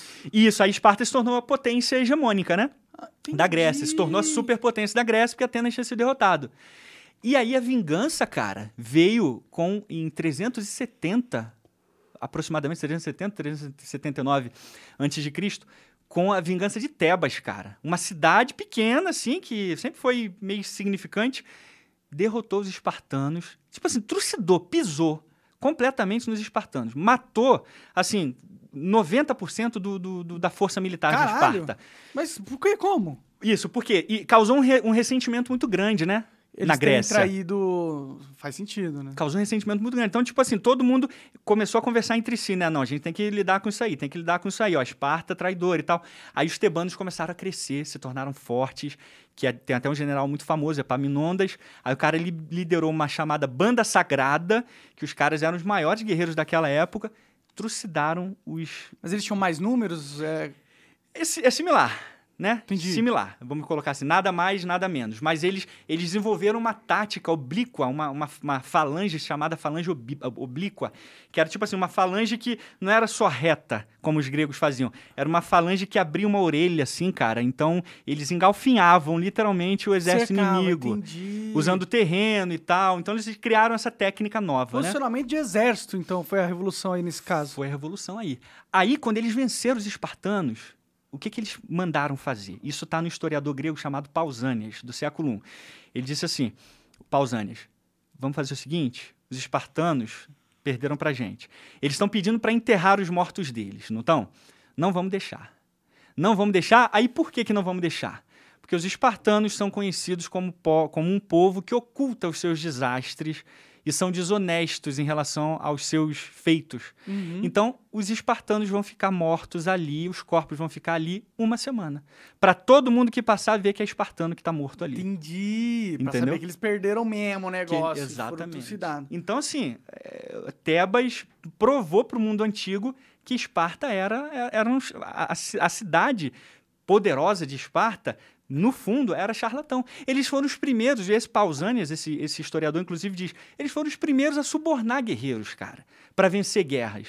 Como, que que eles, como Tipo assim? assim, para ganhar uma guerra, vamos dizer, você é uma cidade rival minha. Eu compro teus guerreiros e isso eles vêm pra meu lado. É, vo- é, você me dá a vitória, eu pago para você, você influencia teu exército lá e a gente ganha, e a gente sai como vencedor. Pode crer. Ninguém na Grécia Antiga fazia isso. Os espartanos foram os primeiros a fazer isso, e esse Pausanias, esse, esse historiador grego, conta isso. Caralho. Então, Então, cara- eles não tinham ética nenhuma de, guerra. de-. Eles eram os maiores, tipo, eu vou me aproveitar de qualquer brecha que tiver e foda-se. Exatamente, cara. Tanto que tinha até um- uma, uma fala naquela época, o que é melhor para Esparta. Os caras só pensavam neles. Então, esse lance de liberdade, cara, que a gente vê no filme é, Fake. é fake, news. total, total. Caralho, então, Hollywood assim, Acabou. Tipo, Hollywood ajudou os caras mais cuzão da história a ainda hoje ficarem como os bons moços da Isso, parada. Cara. E aí, quando você vê os coaches falando sobre espartanos, cara, sobre a garra espartana, a honra de lutar até o fim, de não recuar. Pô, teve numa batalha nessa guerra do Peloponeso mesmo, que os espartanos eh, foram derrotados, os, os atenienses fizeram cerca de 700 guerreiros espartanos prisioneiros. Aí os caras pagaram para ser libertos. Então, que história é essa que espartano vai lutar até o fim?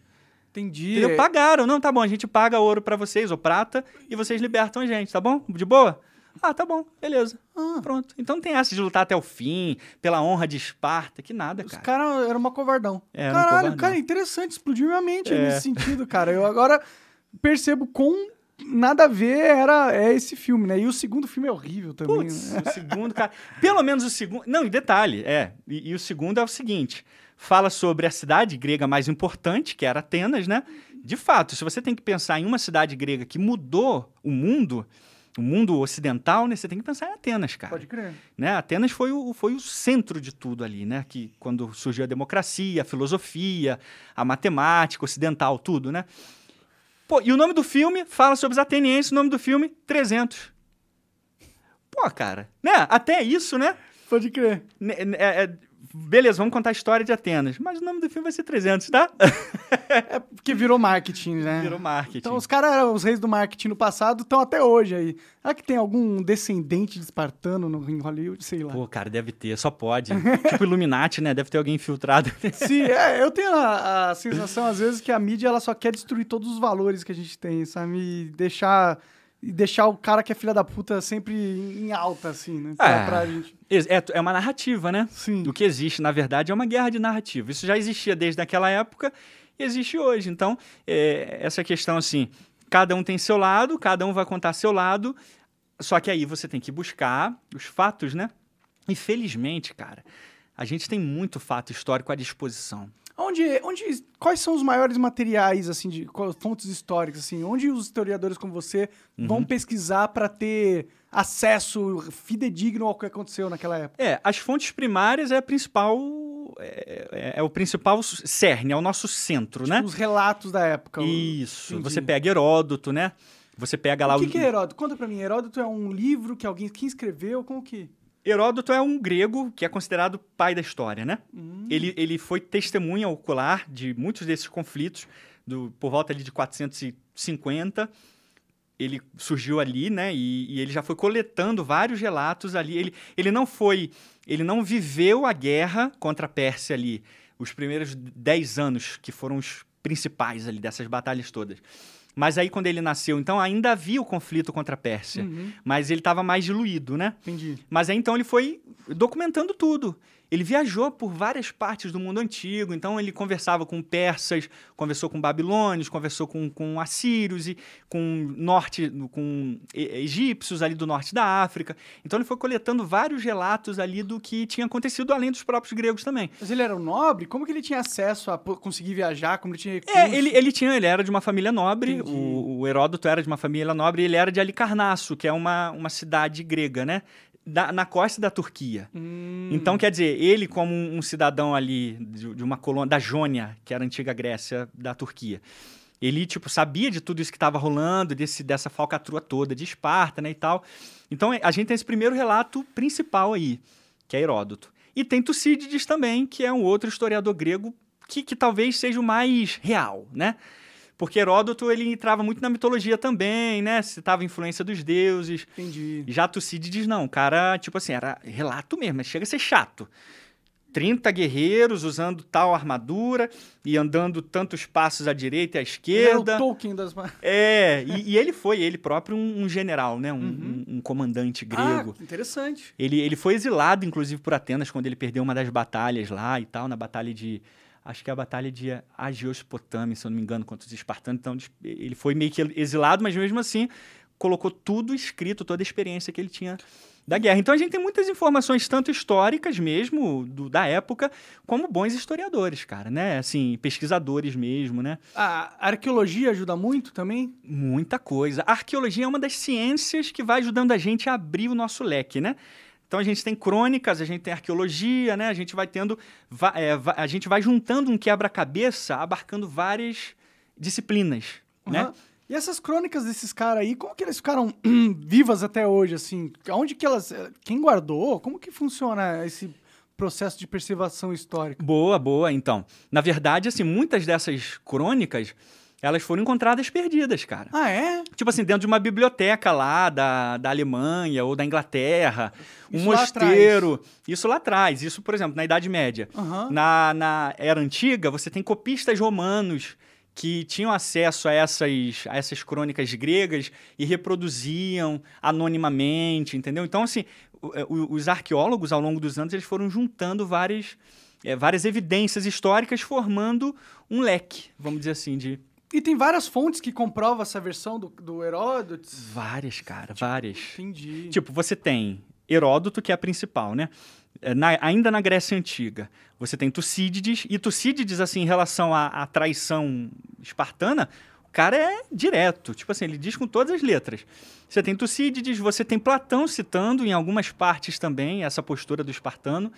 Você tem esse, aí já séculos depois, né, 200 anos, 300 anos depois, você tem esse Pausanias, que é um, um- um historiador grego também. Então você tem relatos de diferentes épocas Contando apontando para a mesma direção, cara. Então, quando você vê um filme assim, cara, É, Deixa, os tre- deixa do historiador puto, né? deixa, Imagina. cara. O cara, né, fica meio assim porque tá passando uma mentira muito forte. Aí é uma mentira que hoje o mundo inteiro acredita, né? Cara? Cara, e assim, é- é- talvez, exatamente, talvez o, o mito espartano seja o principal mito histórico de toda a história, cara. Na minha opinião, eu acho que o mito espartano, tanto que tem livros que falam o mito espartano. Sim, sim. derrubando o mito espartano. Tem muita gente que, que tá falando sobre esse assunto justamente porque se tornou uma propaganda tão forte, mas que não é verdade. Isso é loucura, né? Ficar parando pra pensar. Tem...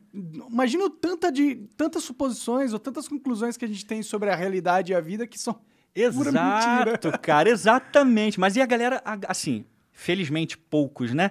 É porque a galera tá comprando muito essa ideia. Pô, que legal, cara, a gente saber isso, né? A gente conhecer isso. Principalmente no meu canal, que eu achei que no início ia. Eu, tipo, eu tô mexendo no vespeiro, né, cara? De game, de cinema, filme, né? Pô, mas vou, vou vendo o que, que vai dar, né? Aí usava lá um sarcasmo, uma ironia, a galera foi curtindo. E, pô, os seguidores ali do canal são, são top, cara. Top Ah, é. demais. A galera curte, tá gostando dessa ideia de, de querer saber quais são os mitos, sabe? Tá, tá separando a fantasia da realidade numa boa. Ah, isso é muito legal. Acho que é um movimento muito positivo. É muito É. importante, inclusive, o, o- o seu trabalho para esclarecer as pessoas de, de como que é, o que aconteceu realmente, né?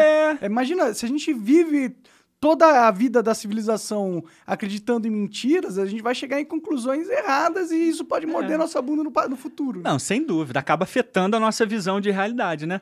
Então, assim, você tem esse lance com, com os espartanos, mas, por exemplo, a- trazendo para nível nosso, né? Da, da nossa realidade, cara. Um outro povo, assim, que, que ao contrário, né? Os espartanos são muito valorizados por uma coisa que não fizeram. E a gente tem, por exemplo, dentro da nossa história, a influência de Portugal para o mundo que a gente praticamente não ouve falar, né? Tipo assim, se você parar A pra... gente só ouve falar aqui do Brasil, né? Que eles colonizaram e tal. e ouve falar mal pra caramba, né? É, sim. tipo, é desgraça do início ao fim, né? Sim, sim. Você não ouve falar, tipo assim, como, como que o, o impacto, por exemplo, das, das navegações, como que mudaram o mundo, né, cara? Porque você imagina, um- uma criança aprender só que foi escravizado, matou todo mundo, destruiu o Brasil, né? É, você fica com a percepção que eles foram os maiores, tipo, que eles só fizeram mal pra sua humanidade. Como se eles fossem diferentes de qualquer outro povo, cara. Sim, sim. Entendeu? Como se os europeus é que fossem o câncer da história, mas todos os povos, em todas as épocas, sempre tiveram suas próprias ambições. Claro. O fato é esse. E eu, eu ouvi falar que a maioria das pessoas, os índios que morreram aqui, não morreram sendo mortos, morreram por causa de doenças. Isso é o que, isso é o que os, os, os estudos dos últimos 20 anos têm mostrado. Então é recente. É, os últimos 20 anos com a arqueologia, os achados, o- as pesquisas de ossos, né, do DNA, têm apontado, assim, largamente para a doença. Então, de fato, cara, você imagina o português chegar aqui, meia dúzia de português, cara. Meia dúzia de português contra mais de, de 5 milhões de indígenas que tinham espalhados aí pelo, pelo Brasil, né? Os caras conseguiram matar todo mundo, assim. Simplesmente Não- matar todo mundo, não parece cara. factível, né? É, com, uma, com um mosquete que levava 20 segundos para ser recarregado. Sendo que os caras tinham flecha também, né? Tinha que não- flecha, e os caras eram guerreiros, cara. Sim. Os indígenas eram guerreiros, é, é, é, vamos dizer, é, é, fortes, né? Eram guerreiros preparados. Sim, eles ficavam brigando entre si, eles aprenderam a arte da guerra também através Exato, dos seus cara. próprios. Então, assim, eles tinham toda essa, essa esse preparo para encarar um invasor, sim, cara. Porque a gente não tá falando de uma K-47 no século XVI. Sim, que você sim. podia sair descarregando um pente e matar 50, 70, 80 numa... O nível não era tão diferente assim de tecnologia, né? É, eles tinham armamento de fogo? Tinha. Isso dava um poder pra eles? Dava. Mas tem relatos de portugueses perdendo batalhas aqui contra indígenas. Principalmente nos primeiros momentos ali. Porque os indígenas conheciam o terreno, Uhum. Podiam fazer alianças com outros povos, né? É, tinham, a- a- além disso, a, a própria arte da guerra deles. Então, vários fatores faziam os, indi- os indígenas serem fortes também do ponto de vista é, Bélico. bélico, né? Mas, assim, é, é aquela velha história do opressor e oprimido, né, cara? Então, tem uma narrativa que impede, basicamente, de ver o lado bom, positivo da, da situação, né? Aham, é, imagino que, tipo, a, a invenção, vai, digamos assim, da navegação é aquém a invenção do avião da era moderna, né? Sem dúvida. Ah, tem historiadores famosíssimos, assim, respeitadíssimos, que comparam com, as, com a, a, a era espacial. Pode com crer. ir à Lua, por exemplo. É, se for para pensar, né, os caras travaram o globo. Exatamente, o ponto é esse. Agora, você imagina o seguinte, Monark, você tá lá num, num- num navio, porque o, o que, que a gente aprende pouco? E quando a gente aprende, isso eu digo por experiência própria mesmo, né? Quando você aprende, você aprende superficialmente, porque você tem as as agendas mais específicas para tratar, né? Então essa parte aí da conquista, da influência para o mundo é pouco falado. Caravela, uma navegação, uma, uma invenção portuguesa, né? O galeão de guerra, uma outra invenção portuguesa. A, o navio de linha, né? Então você vai, vai tendo assim várias. A carraca, na verdade, os três principais: caravela, galeão e a carraca. Foram os navios usados para desbravar o mundo, cara. E se não fosse por essa invenção que foi dos portugueses, a gente não tinha isso. A gente não tinha essa conexão do mundo Pode crer. né? E a gente não ouve falar, por exemplo, de, de nada disso. Inclusive, agora vai ter até uma série, cara. Não sei se você já ouviu falar na Amazon, chamada Sem Limite. Não vou falar. Vai, vai contar a história de um do Fernão de Magalhães, que vai ser até no papel do Rodrigo Santoro, cara. Olha, legal. É, ele vai ser o Fernão de Magalhães, que é um, um navegador português. E o cara, né, é, é o primeiro a fazer a primeira navegação é, É, global. Global foi o primeiro, primeiro não? Foi primeiro. a- Ele morreu um pouco antes, Uhum. mas foi ele que arquitetou todo o plano da primeira circunnavegação global. Mas que louco devia ser naquela época. Imagina você Loucura, descobrir, ó, cara, ó, a gente ah, tem noção que tem um outro continente aí. é, e a gente quer explorar essa porra. Dev- Devia ser uma sensação de aventura muito foda, né? Muito, cara. E de terror, né? Ah, também, né? E de terror, cara. A, a, a galera minimiza muito, muita gente minimiza muito isso, né? Mas, cara, você ficar 30 dias à deriva, às vezes, em alto mar, era uma das coisas mais aterrorizantes que podia acontecer com qualquer navegador. Aí sem saber se vai voltar, né? É tipo uma missão suicida, né? Tu, tu, tu imagina, por dia, por dia, cada navegador só tinha direito a tomar um copinho de 250 ml de água. Nossa. Por dia. E devia ser um sol do caralho. Co- Eles cozinhavam com água do mar. Então tu imagina como que ficava a comida. Salgada pra caralho. Aí que- vai precisar de água pra. Porra, Entendeu, cara? Deve Então, ser muito difícil, né? Era ser- difícil. Escorbuto, cara. Doença por falta de vitamina C. Aham. A galera literalmente apodrecendo no mar. Né? Pode crer. apodrecendo. Claro, fizeram muita, eh, vamos dizer, do ponto de vista histórico, óbvio que a gente nunca vai esquecer e nunca vai dizer que a escravidão foi, foi uma, ah, simplesmente qualquer coisa, Não, né? é horrível. Horrível, ruim, ruim cara. Pra caralho, sim. Não tem como você fechar os olhos pra isso. Isso tem que ser contado. Sim, mas não foi só isso que aconteceu também, né? Exatamente. E, e, assim, fazia parte da época, cara. Infelizmente, a, a escravidão né, fazia parte do contexto mundial. Era igual os gregos deixando bebês na floresta, né? Exato. Muita gente diz assim, ah, poxa, lá no, no- na Grécia, na, na Roma Antiga, os caras, ah, os, os romanos eram mais leves, né? Eles davam mais liberdade pros, pros escravos, podiam comprar sua liberdade e tal, embora isso aqui também acontecia, né? Mas, tipo, existia uma, uma, um, um tipo de escravização que era contra os cristãos, principalmente, especificamente, que, era um, é, que eles trabalhavam em minas, que era chamada de metala o nome do, do tipo de, de escravidão. Os caras iam para debaixo da mina, ficavam lá subterrâneo e não saíam nunca. Nunca. Só saíam mortos. Então, uma vez que o cara ia para debaixo da terra trabalhar nas minas, ele só saía morto. Caralho, você deve ser. Parece muito cruel essa porra. Sem dúvida. Mas assim, a gente só vê esse lado, ah, não. O lado romano, escravização romana, é uma escravização mais branda, cara. Que nada. Mas a gente tem essas outras nuances aí que são muito intensas. Então, escravização, cara, é sempre ruim. Em qualquer Sim, época. Claro, claro. Só que ao mesmo tempo, se você tivesse lá, você fazia alguma coisa diferente, cara? Ah, não sei, né?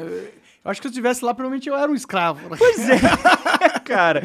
Eu, se eu tivesse lá, se fazia parte da cultura, 99% das pessoas achavam que era normal, eu faria diferente. Pô, é bem difícil, né, cara? Sim. É, fazia parte da época. A chance de eu também fazer parte desse tipo de, de esquema era muito grande. Só que hoje existem os, né, os iluminados que estão acima de todos e que, mesmo se voltasse 500 mil anos, agiriam diferente do que todo mundo lá no passado É, agia, entendeu? parece, né? É, É. mas não é assim. Então a gente tem que saber separar as coisas, né? Mas, por exemplo, esse lance, não só dos portugueses, holandeses também, cara, tem muita história que não é contada e que foi, assim, coisa épica, cara. Pode crer. Coisa épica, assim. Rapidinho. Ô, Coca, eu acho que a Lina tá presa lá pra fora. Se puder abrir pra ela, ela tá miando ali. É o meu, ga- minha gatinha, aí eu tô ouvindo ela. Peguei ela na hora de começar o episódio pra ver se ela não. Tranquilo. É, só, só, só pra não deixar ela presa, tadinha. Aqui tem uma varandinha aí. Ah, tem aqui? Sim. Ah, tá. É Nina? É, Lina? A Lina. Cadê Lina? Aí entrou. E essas, e essas espadas aí? Você não Ah, então. tudo. Pois é, cara. Aí eu te mostrei a, a europeia, né? Aham. Esse aqui é o Gládio, né? Esse aí Esse é... o romano. Ah, pode crer. Esse, essa foi a principal. pesadona, hein? É. Essa foi a principal espada romana, né? Era a mais famosa. E aí fo- foram esses dois cuteleiros aí que, que trabalharam, que fizeram, começaram a fazer essas peças mais históricas. Esse aí fez a, a, a Gládio, que, tipo assim, ela é bem, bem histórico. O peso dela, a, a lâmina, né? Entendi, bem pesadinha mesmo. E ela era, exatamente, e ela era usada, assim como a espada europeia, ela era usada mais para estocar, né? Aham. E assim, você tem essas peças, na verdade, tem de gente que tem as peças para ficar quebrando coisa em quintal, testando, quebrando árvore, né? Cortando, cortando planta, garrafa, enche garrafa e fica cortando. Cara, beleza, cada um faz o que quiser com, com os seus instrumentos, né? No meu caso, cara, eu só eu, eu tenho esses instrumentos para ensinar a história, né? Porque uma coisa é você mostrar uma imagem. Ah, tá vendo isso aqui? É um gládio romano e tal. Outra coisa é você pegar na Sentir, ver como que é, né? porque aqui você tem uma réplica, poxa, o mais próximo possível da realidade. Sim. Você tem o peso, caramba, olha só, ela é pesada, né? O ponto de equilíbrio dela aqui e tal, como é que é, a guarda dela, né? Tem essa, essa espinha central que também era usada para estocar, né? Aham. Então você tem esse tipo de gládio que, por exemplo, é de Pompeia, que os gládios nesse formato foram encontrados lá na cidade de Pompeia Entendi. aquela que foi explodida lá pelo vulcão, né?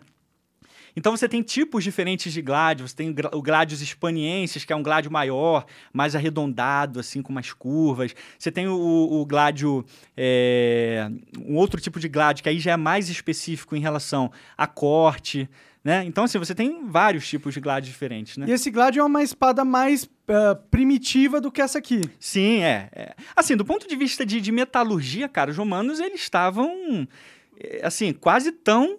Principalmente no, no início da Idade Média, né? Sim, Eles sim. estavam até mais, eles eram até mais avançados em relação ao, ao trabalho do aço do que os europeus da Idade Média. É mesmo? É, principalmente no início, cara. interessante. É. Agora, a partir do século XIV, XV, aí os europeus já atingiram o top, né? Pode crer. Mas essa espada aqui, cara, conquistou o mundo, literalmente. Interessante, hein? Porque, tipo, eles usavam aquele escudo grandão, o- o Aham. escuton, né? Sim. Aquele escudo deles que era De madeira, que parece uma porta. Isso, é, cobria até quase o pe- pescoço dos caras. Então eles podiam chegar perto do inimigo e só na estocada, né? Pode crer. Não precisava ficar cortando. Entendi, entendi. Então aquele escudo dava uma proteção fantástica pra eles. É, a gente fala muito sobre as, as espadas, né? Mas Uhum. o escudo, o escudo imagino que tenha sido uma revolução também quando O, o passaram a usar. o escudo só deixou de fazer parte do campo de batalha propriamente dito em toda a história mundial quando vieram as armaduras de placa.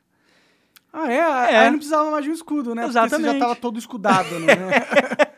Isso aí, o cara já, o cara já era um escudo ambulante, entendeu? Pode crer. Então o cara ia precisar de quê? Aí passaram a vir as espadas de duas mãos. Essa aqui não é, essa aqui é a espada de uma mão só, mas as Sim. espadas de duas mãos eram maiores. Você podia, obviamente, empunhar com as duas mãos, então você tinha muito mais alcance, muito mais força de impacto, né? Então el- elas, a, a- a espada ela foi se adaptando à nova tecnologia de defesa. Pode crer. E vice-versa, né? Pode crer. Então esse gládio aqui ele é interessantíssimo para isso.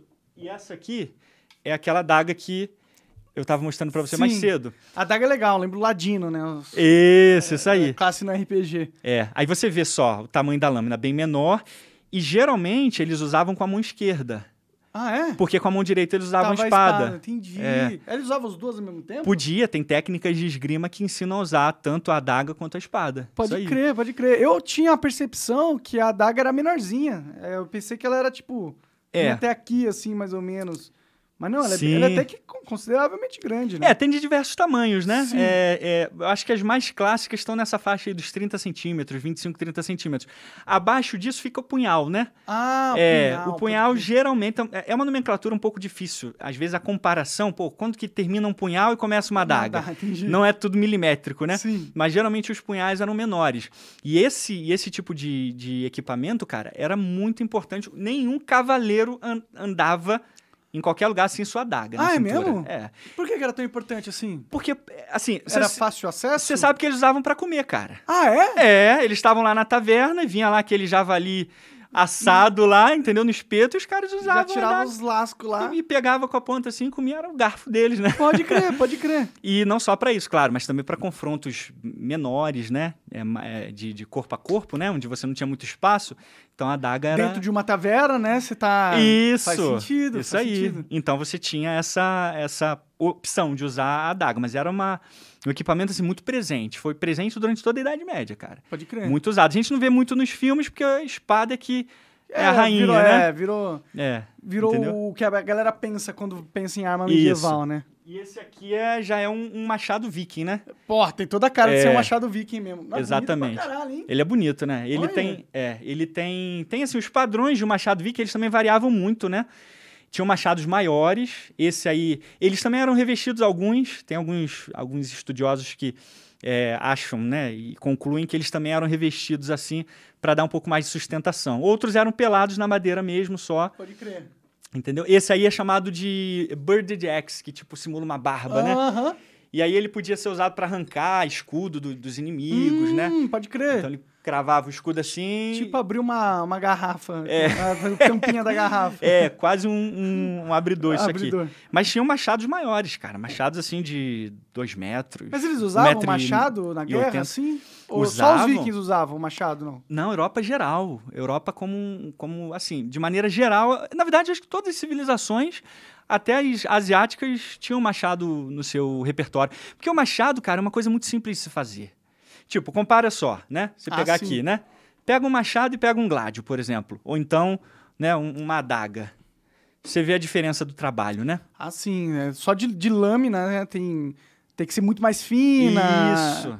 E... Você tem o método de encaixe com a guarda, né? É. Você precisa fazer a guarda ficar bem firme a, a, a, a lâmina, né? Para não deixar ela sair, para não desmontar, né? Sim, sim. Já o machado não, um pedaço de madeira e Um ferro na- cunhado aí ponta, né? com, com, com Você isso pega a martelo, o negócio ali e tá pronto. É, então era uma arma muito mais barata, né, de se fazer. Mas, crer. tipo assim, foi muito usada também, cara, muito usada. É, eu, acho, eu acho que o machado parece ser mais útil quanto uma armadura, né? Eu acho. Sim, armas de impacto, É. exatamente. Tanto que com- com o advento das armaduras de placa começaram a vir as massas, os martelos de guerra, né? Ah, eu vi um teu vídeo lá que você falou que é o mangual, ninguém usava aquela Isso porra. aí, cara. Porque assim, o, o mangual era um, era um, era um instrumento de, de arado, de arar, né? Era de, de, de abrir valas no chão.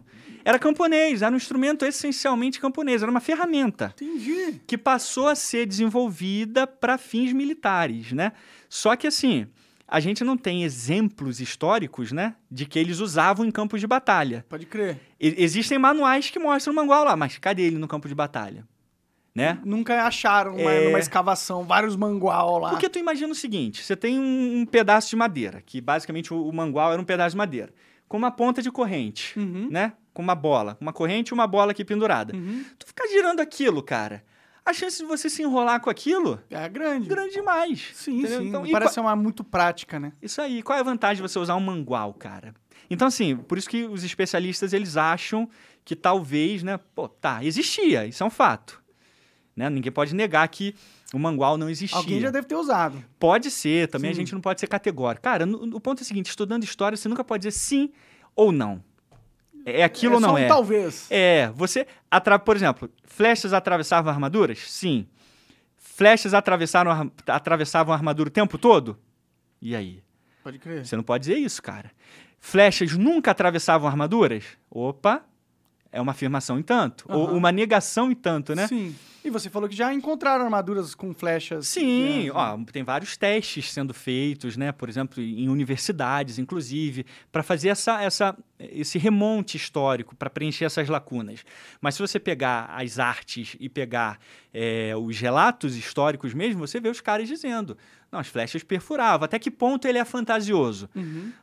Vamos ver, cara. Mas tá aqui. Ninguém pode negar que. Dá pra gente fazer uma armadura e uma flecha e testar, né? Isso. dia, né? Só que o problema é o Inclusive, daria um bom vídeo no YouTube. Com certeza. Só que o problema é o seguinte, cara. Como que você consegue reproduzir uma peça histórica como era feito naquela época? Verdade, a gente usa outros processos, né, agora, né? Você, assim, tem poucos, é, né, vamos dizer, armadureiros, assim, pessoas que trabalham com armadura que conseguem reproduzir o que era aquela época, cara. Pode O crer. tempo de cozimento, né? Tipo assim, esse mesmo capacete, ele é todo homogêneo, né? Ele é todo homogêneo. Todas as partes dele estão igualzinho em relação ao aço. Sim, Mas naquela época, um pedaço dele era mais fino do que outro. pode crer. Era manufaturado. Era tudo na mão, né? Exato, cara. Então, assim, dependia da habilidade do, do ferreiro, né? Do, do armeiro lá, o cara que estava fazendo.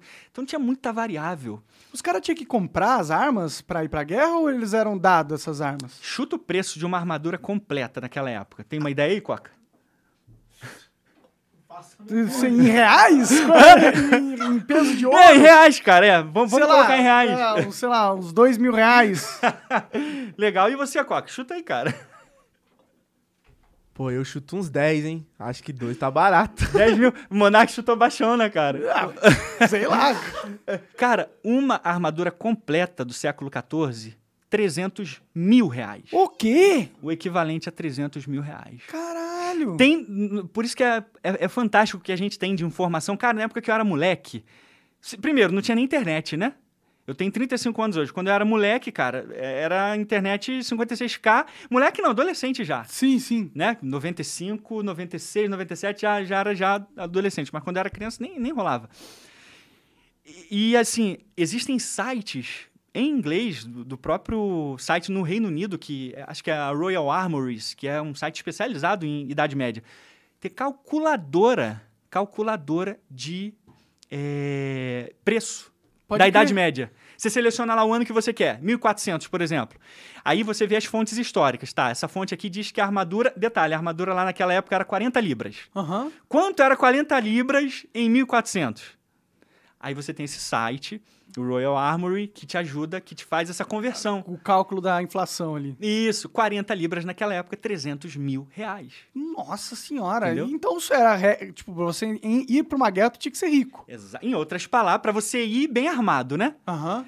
Para ir, para ser um peão e ir por ir, podia. Podia. Né? O, que, o que 99% da galera ia, né? Eles, iam, eles não iam com a cola, eles iam com a espadinha e. Tinha um capacetezinho lá, de segunda linha, já cheio de recorte, entendeu? Pode crer. É, tinha, dava. Você podia. Você tinha também armaduras mais baratas, aqueles ferreiros de segunda linha, né? Pode crer. Que a galera. Eu queria ser um ferreiro na Idade Média. Eu ah, acho que tem um charme em ser um ferreiro. Não é, cara? você da- bater aquela bigorna, né? É, E tal. tu tem um barbão, pica.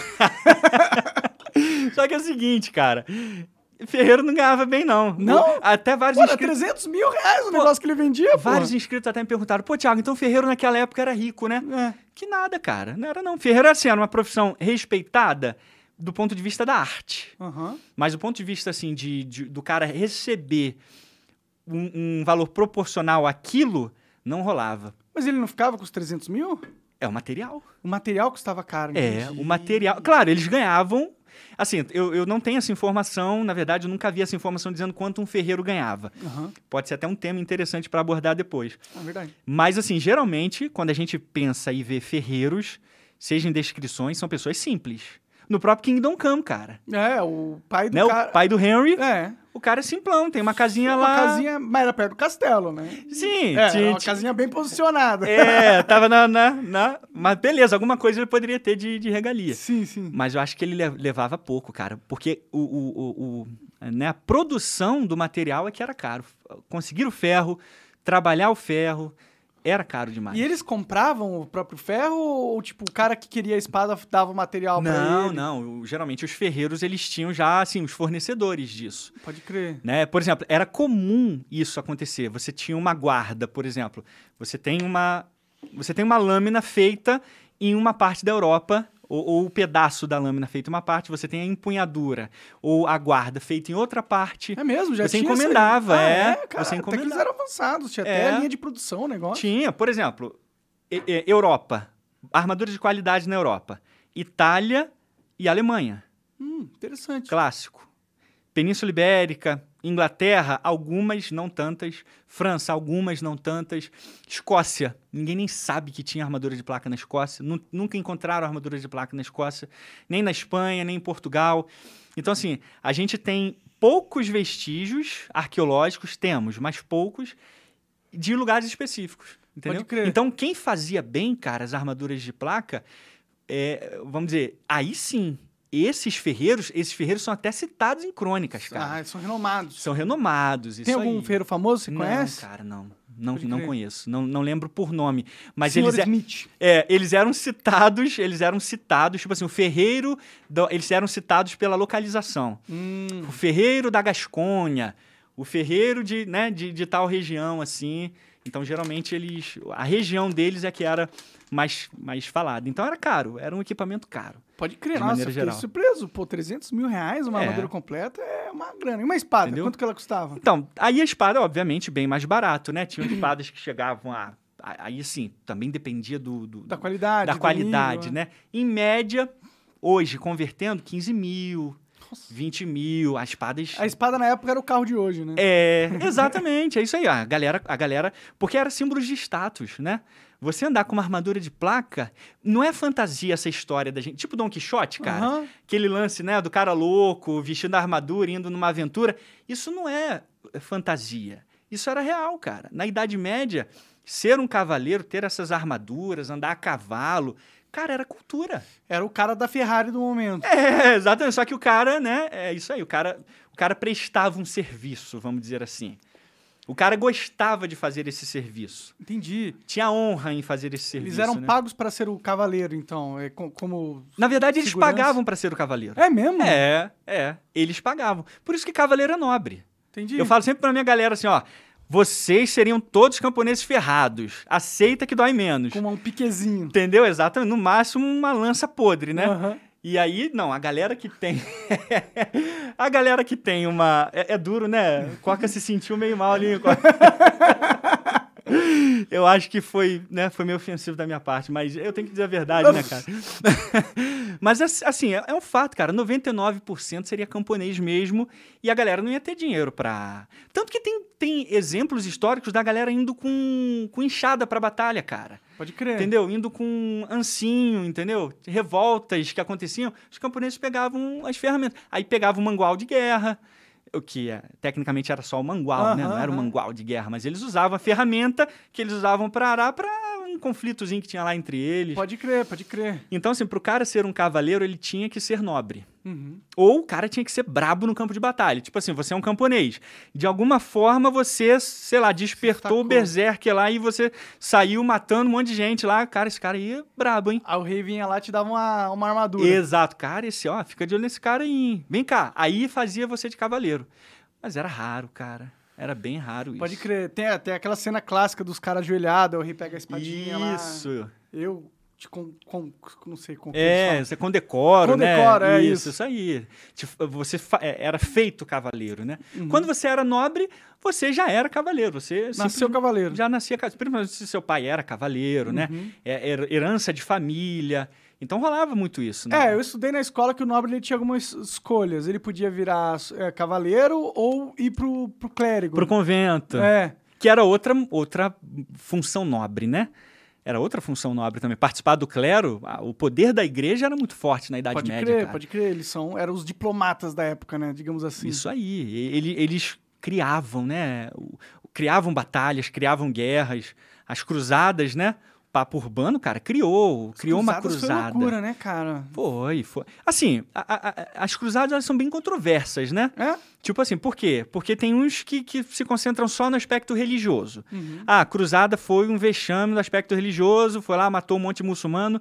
Tá, beleza, é um argumento.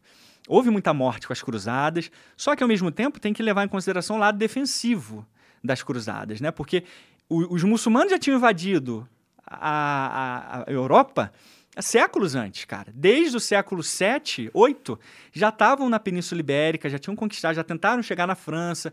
Então, assim, existia, de certa forma, uma guerra religiosa, cara. Pode crer. Entendeu? Então, assim, foi defensivo e ofensivo ao mesmo tempo. Exagerado e, às vezes, não exagerado também. Dependia muito do momento. E, e- a gente tá falando de mil anos atrás, né, cara? Sim, Ah, essas guerras nunca são por um motivo só, né? Sempre tem um. Isso. Até hoje, né? Esse negócio da Ucrânia aí. É, mas, pô, a gente tá aqui há mil anos depois, né, cara? Verdade. E, e ainda assim as pessoas podem invadir sem motivo nenhum, cara. Né? É. Tecnicamente, né? Qual é o Sim. motivo para se invadir um país hoje? Eu quis. É, basicamente isso. Ou dizer que tem lá uma galera que é supremacista ou que vai, né, causar problema. Essa é a ma- maior tática hoje em dia. Você não gosta de alguém, chama ele de nazista. Exato. Chamou de nazista, fascista, tem um motivo sólido para você acabar com a raça da pessoa, né? É. Literalmente. Tinha uma desculpa pra violência. É, é uma tática que, infelizmente, tem funcionado e que já funcionava naquela época. Sim. É uma narrativa, muitas das vezes forçada, uma, na- uma narrativa imposta sobre a pessoa ou sobre o grupo, né? Mas no caso das cruzadas existia mais, né? Existia um confronto. Era cruz e acrescente, cara. Ou, né? Se, se a Europa não barrasse o, o islamismo de certa forma, talvez o islamismo tivesse dominado toda a Europa. Culturalmente falando. Culturalmente falando, até religiosamente falando. Aham. Né? Por exemplo, se você parar para analisar século XVI, cara, tem um- relato interessantíssimo sobre uma batalha que aconteceu. É considerada uma das batalhas mais decisivas da história mundial. Aconteceu em Dio, na Índia. Chega a arrepiar essa batalha, cara. Porque, porque é o seguinte: o- no, no final do século XV para o início do século XVI, o poder mundial era muçulmano. Ah, é? Eles eram os Econômico. maiores? Sim, eles. Inglaterra, Espanha, não era nada, cara. Eram condadinhos, eram reinos ali pequenininhos que viviam de treta um com o outro. Entendi. É que a gente não estuda muito sobre essa parte do planeta, né? Essa geopolítica, né? É. Mais internacional e tal. Mas era, era só isso aí, cara. Tanto que, para você ter os, os bens, você tinha que ter o quê? A Rota da Seda, Aham. Marco Polo, né? Mongol, China. Então tinha. Era lá. Entendi. Então, Lá era o mundo. O centro do mundo não era a Europa, de verdade. Exato, cara, exatamente. É, era asiocêntrico pra caramba, cara, naquela época. Pode crer. Isso é que época mesmo a gente tá Ah, falando? a gente tá falando antes da Era Moderna, 1300, Pode crer, 1400, pode crer. até, até iníciozinho de 1500. Até as grandes navegações, cara. Hum, foi isso que mudou a história da- do, do balanço do poder. Isso literalmente virou o mundo de cabeça pra baixo. Aí, ó, mais um, um crédito aí pros portugueses. Entendeu? É, de certa forma, sim, porque, tipo, aí que eu ia falar do lance da batalha, né? Os muçulmanos, eles eram os controladores da economia global, de certa forma. Os asiáticos também, os chineses ali e tal. Mas estava todo mundo, é, de certa forma, em cooperação ali. Então, o europeu tinha que ir lá. Uhum. né? E era caríssimo. Para você transportar uma iguaria da China ou da Índia, você tinha que fazer aquela rota a pé lá dos camelinhos e, e atravessar o Oriente Médio e chegar na Europa. Um, Mó rolê. Exatamente, cara, rolezão. E aí um saquinho de, de pimenta do reino, cara, ou de cravo era 15 mil reais, entendeu? O Caralho! equivalente. Era um negócio louco. Você quer uma espada ou um saquinho de pimenta? Agora é a dó pra colocar aquilo ali, né, cara? A dó pra Imagina, colocar no. imagina. É, mas só os reis, né, tinham essas porra. Sem né? Não dúvida. era, não era Nobreza da nobreza da nobreza da nobreza, cara. Ah. Aí, quando os portugueses chegaram na Índia, eles chegaram para bater papo. Isso é fato. Chegaram para bater papo. Peraí, vamos negociar? Vamos. Só que português era casca grossa. Tipo assim, com poucas palavras. Vamos negociar? Não. Vasco da Gama foi o primeiro, né? A chegar lá na Índia. Por isso que ele fez história. Vamos negociar? Não, peraí, ó. Aí começaram a enrolar os portugueses lá. Passaram uma semana, duas semanas e não negociavam e colocavam um preço muito alto. Aí Vasco da Gama fez uma certa ruaçazinha lá. Ah, Mas conseguiu meio que na diplomacia levar alguma coisa. Entendi. Aí levou lá para Portugal. Aí quem veio em segundo lugar? Pedro Álvares Cabral. Hum, olha lá. Pedro Álvares Ca- Cabral no caminho do Brasil. Uhum. Que aí, opa, ac- acidentalmente, Uhum. né? E conhe... ah, do nada aqui, um rolezinho chegando no Brasil, legal, né? Mas a gente queria ir pra Índia. Enfim, entendeu? Nada demais, né? Mas aí, chegando lá na Índia, não queriam mais negociar com os europeus. Não queriam, não queriam, não queriam. Por que eles, eles eram tão... Cara, porque eles tinham preconceito, cara. Assim, o- o- o- os povos, isso é um fato, os povos sempre tiveram preconceitos uns com os outros. Os europeus, eles tinham uma, uma metodologia diferente de negócio. E os muçulmanos já tinham um jeitinho deles de lidar. né?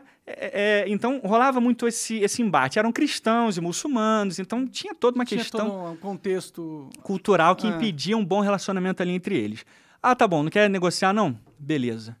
Entrou na caravela, bombardeou o, posto, o porto de Calicut. Bombardeou de cima embaixo, acabou com o porto de Calicut. A partir dali, os portos se abriram. Né? Voilá. Na violência. Não te- Aí eles falaram, ah, não vai negociar, ah, tá bom. Vai por bem ou por mal, né? Entendi, entendi. Aí, tipo assim, eles perceberam o poder da marinha portuguesa naquela época. Pode crer, porque eles eram os únicos que tinham, né, realmente o- a caravela, o galeão. né? Exato, cara. Então, assim, houve uma certa tentativa de negócio, embora os cristãos também tinham o jeitão deles, casca dura, né, cara, incisivos, enfim. Mas houve uma tentativa de negociação que não rolou, aí foi pra violência. Opa, então peraí, vamos abrir os portos. Aí começaram a negociar, mas sempre rolou tretas entre eles. Mas a maior, cara, que aí entra essa batalha decisiva, que tinha que ter filme, cara. Que são coisas assim, que mudam o mundo e que mudou o, o equilíbrio. Literalmente virou o mundo de cabeça para baixo. Um cara chamado Francisco de Almeida. A galera, eu fiz um vídeo sobre essa batalha de Dio, a galera gostou demais, porque é uma história que, assim, de vingança e é real, cara. É, é verdadeira. O filho desse vice-rei português foi morto em uma batalha lá na Índia, Hum, na, na cidade de Chau, uma cidade próxima a Calicut ali. Foi morto, explodido, cara, em pedaços e tal. Foi, fez uma arruaça. Filho do vice-rei Francisco de Almeida, que o Portugal designava vice-reis lá na Índia, né, para negociar tudo em nome da coroa. entendi. Aí o cara falou o seguinte: explodiu meu filho, né? Matou meu filho. Aí escreveu uma carta lá pro, pro rei de, de, de Dio, o governador de Dio, na verdade. Malik Ayaz, tá bom, o nome do cara era Malik Ayaz, né? Beleza, você explodiu meu filho, mas olha só, estou escrevendo essa carta para você, meu muito honrado eh, rei Malik Ayaz de Calicut, para informar-vos de que eu estou indo aí na cidade de vocês com meus cavaleiros Pra guerra. e eu vou destruir vocês totalmente. Eu Caralho. vou acabar com vocês. Foi as- foram essas palavras que Francisco de Alme- de Almeida usou. E detalhe, eu já estou avisando a vocês para que vocês se preparem quando a gente chegar aí. Boludo, cara, hein? O cara é, tem uma crônica, tá escrito isso, né? Pode crer. Então que vocês se preparem porque eu vou chegar e vou incendiar a cidade de vocês inteira. Dito e feito. O cara chegou nessa cidade de Dio. Aí o que que os muçulmanos já fizeram? Uma aliança. Juntaram 217 navios. Foi a maior aliança, é, a maior aliança da era moderna até aquele momento, desde a queda do Império Romano até ali. Nenhuma aliança marítima foi tão grande quanto aquela. E entrou Veneza também, porque Veneza estava no lance da, da exportação para a Europa. entendi. Marco Polo, né, e tal. Veneza já tinha esse. Mas quem fez a aliança foi os portugueses. Não, essa Não. aliança foram os, os muçulmanos. Ah, é? E a Para Veneza lidar entrou? com, para lidar Ah, com interessante. isso. E Veneza, porque Veneza viu que ia, eles iam perder o posto de supremacia no Oriente Médio Entendi, e, e na Ásia. quem controlava as riquezas, as, os- as especiarias entrando e saindo. Então não era bom para eles os portugueses estarem lá. Então tá bom, vamos nos aliar. Juntaram 17, 217 navios e os portugueses foram só com 17. Ô, louco! 17 contra 217. Só que era infinitamente superior o poder marítimo português já. Eh, foram os primeiros a colocar canhões em toda a lateral do, do navio, dos Aham. galeões. Esses 200 ali não tinha canhão. Tinha só na frente. Ah, entendi. Só na frente e meia dúzia lá, três, quatro no máximo. Na frente e atrás, na proa e na popa só. Não tinha na lateral. Porque eles não tinham pens... tinha essa sacada ainda. Não era preparado. A galé de guerra que eles usavam não era preparado para isso. Ela, ela adernava e naufragava. Aham. Porque ela não tinha equilíbrio. Aham. Se tivesse bombarda do lado dela, ela virava e já era. Já era, pode crer. Então tinha que ser de frente para manter sempre o equilíbrio, né? Aham. E aí os portugueses então chegaram com aqueles. Já tinha lá 20 peças de canhão em cada lado. Caralho, 20 é uns puta... Põe aí um barco. Qual que é o barco É, que eles é, usavam? coloca o galeão. Galeão português aí, Coca. Galeão português século. Bota assim, Botafogo. Botafogo. Esse é um, é um exemplo.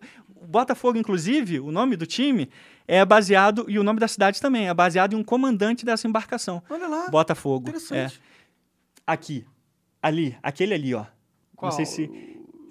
Esse central. Isso aí. Ah. Esse central aí é o Botafogo, que participou da, da conquista de Tunis, cara. Uma cidade Nossa, na. canhão pra caralho, duas fileiras de canhão. É, só que ele tá pouco representado aí. Ele tá pouco. Não, na verdade, desce aqui a outra, a outra aqui. A- abre aquela tela de novo embaixo aqui, ó. Isso, essa aí que a gente vai ver melhor. Ó, o, o, o Botafogo é esse aqui à esquerda, ó. Aí. Esse aí. Ah. Esse é o Botafogo, na conquista de Tunis, em E 1535. qual que era o barco dos caras? Esses aí, Esses esses aí? menores. Só que eles ainda estão grandes. Aham, Pra, pra uma questão de representação artística. entendi. Né? Mas eles eram menores. Entendi. Então, só esse, esse navio, esse galeão, ele tinha 366 peças, cara. Canhões. canhão. Caralho, é muito canhão, mano. 366. Nossa, Claro, deve ser um barco gigantesco. sim, canhões, cl- claro que não canhões bombardas maiores, eram peças menores, mas 366. Por isso que o nome era Botafogo, cara. Pô, porque botar. Entendeu? Aham. Não à toa. Então, assim, essa batalha aí, quando Francisco de Almeida chegou lá, o cara devastou o, o- todo o poderio econômico e político muçulmano. Por quê? Matou o filho do cara, e aí, a partir daquele momento, não tinha mais pra ninguém. E eles destruíram 200 ba- navios. Afundaram os 200 e poucos navios. Mataram mais de 5 mil nessa batalha. Caralho, Entendeu? Então, assim, foi, foi o primeiro confronto, assim, decisivo da Era Moderna. pode crer. que mudou, né? Tem, isso é unânime, assim. Tem historiadores, tanto ingleses, franceses, que, que eh, apontam como que a Batalha de Dio foi algo que mudou essa virada, né? Porque não tem jeito. Quando a gente fala em política mundial, né? Em, em relacionamentos internacionais, a gente fala em conflitos, né? E os conflitos eles vão sempre existir. Infelizmente, agora os conflitos são cataclísmicos, né? Ah, é, né? Com a invenção da bomba atômica, o negócio ficou perigoso. É, exatamente. Naquela época eram locais, literalmente só se resolvia ali, né? Uhum. Que pena que se tornou tão pior assim com o avanço da tecnologia, né? É, Inevitável. bom, se bem que pode ter um lado bom, né? Talvez nunca chegue ao ponto de ser uma guerra mundial por causa que ninguém quer acabar com o mundo. Rapaz, tomara, né? É, é, essa, é, que eles tenham bom senso, né? É bom, essa guerra na Ucrânia aí tá sendo um Um teste. teste. É. Um teste para ver até onde o ser humano vai. Mas nesse lance aí mudou então completamente. Então, 17 navios destruíram 200. Aí o, o, o controle, né? Aí a Europa se tornou literalmente dominante. Aí veio Portugal, depois veio Holanda, depois veio Inglaterra, como potências globais, vamos dizer assim. Eles né? dominaram o mar, eles não precisavam mais da Rota da Seda para transportar recursos. Até hoje, cara. o, o- o espaço está começando a ser uma, uma possível via né, de guerra. O espaço sideral, você tá falando? É, tipo assim, com posicionamento de, de armas, né? Ah, de satélites sim, e drones. Então, Tem um tratado de não, de não pode ter bomba atômica no espaço, né? Tem um negócio assim. e- ex- exatamente, eles começam a ter limites, né? Mas, de certa forma, pode ser que no futuro a guerra seja espacial, no sentido de espaço para terra, né?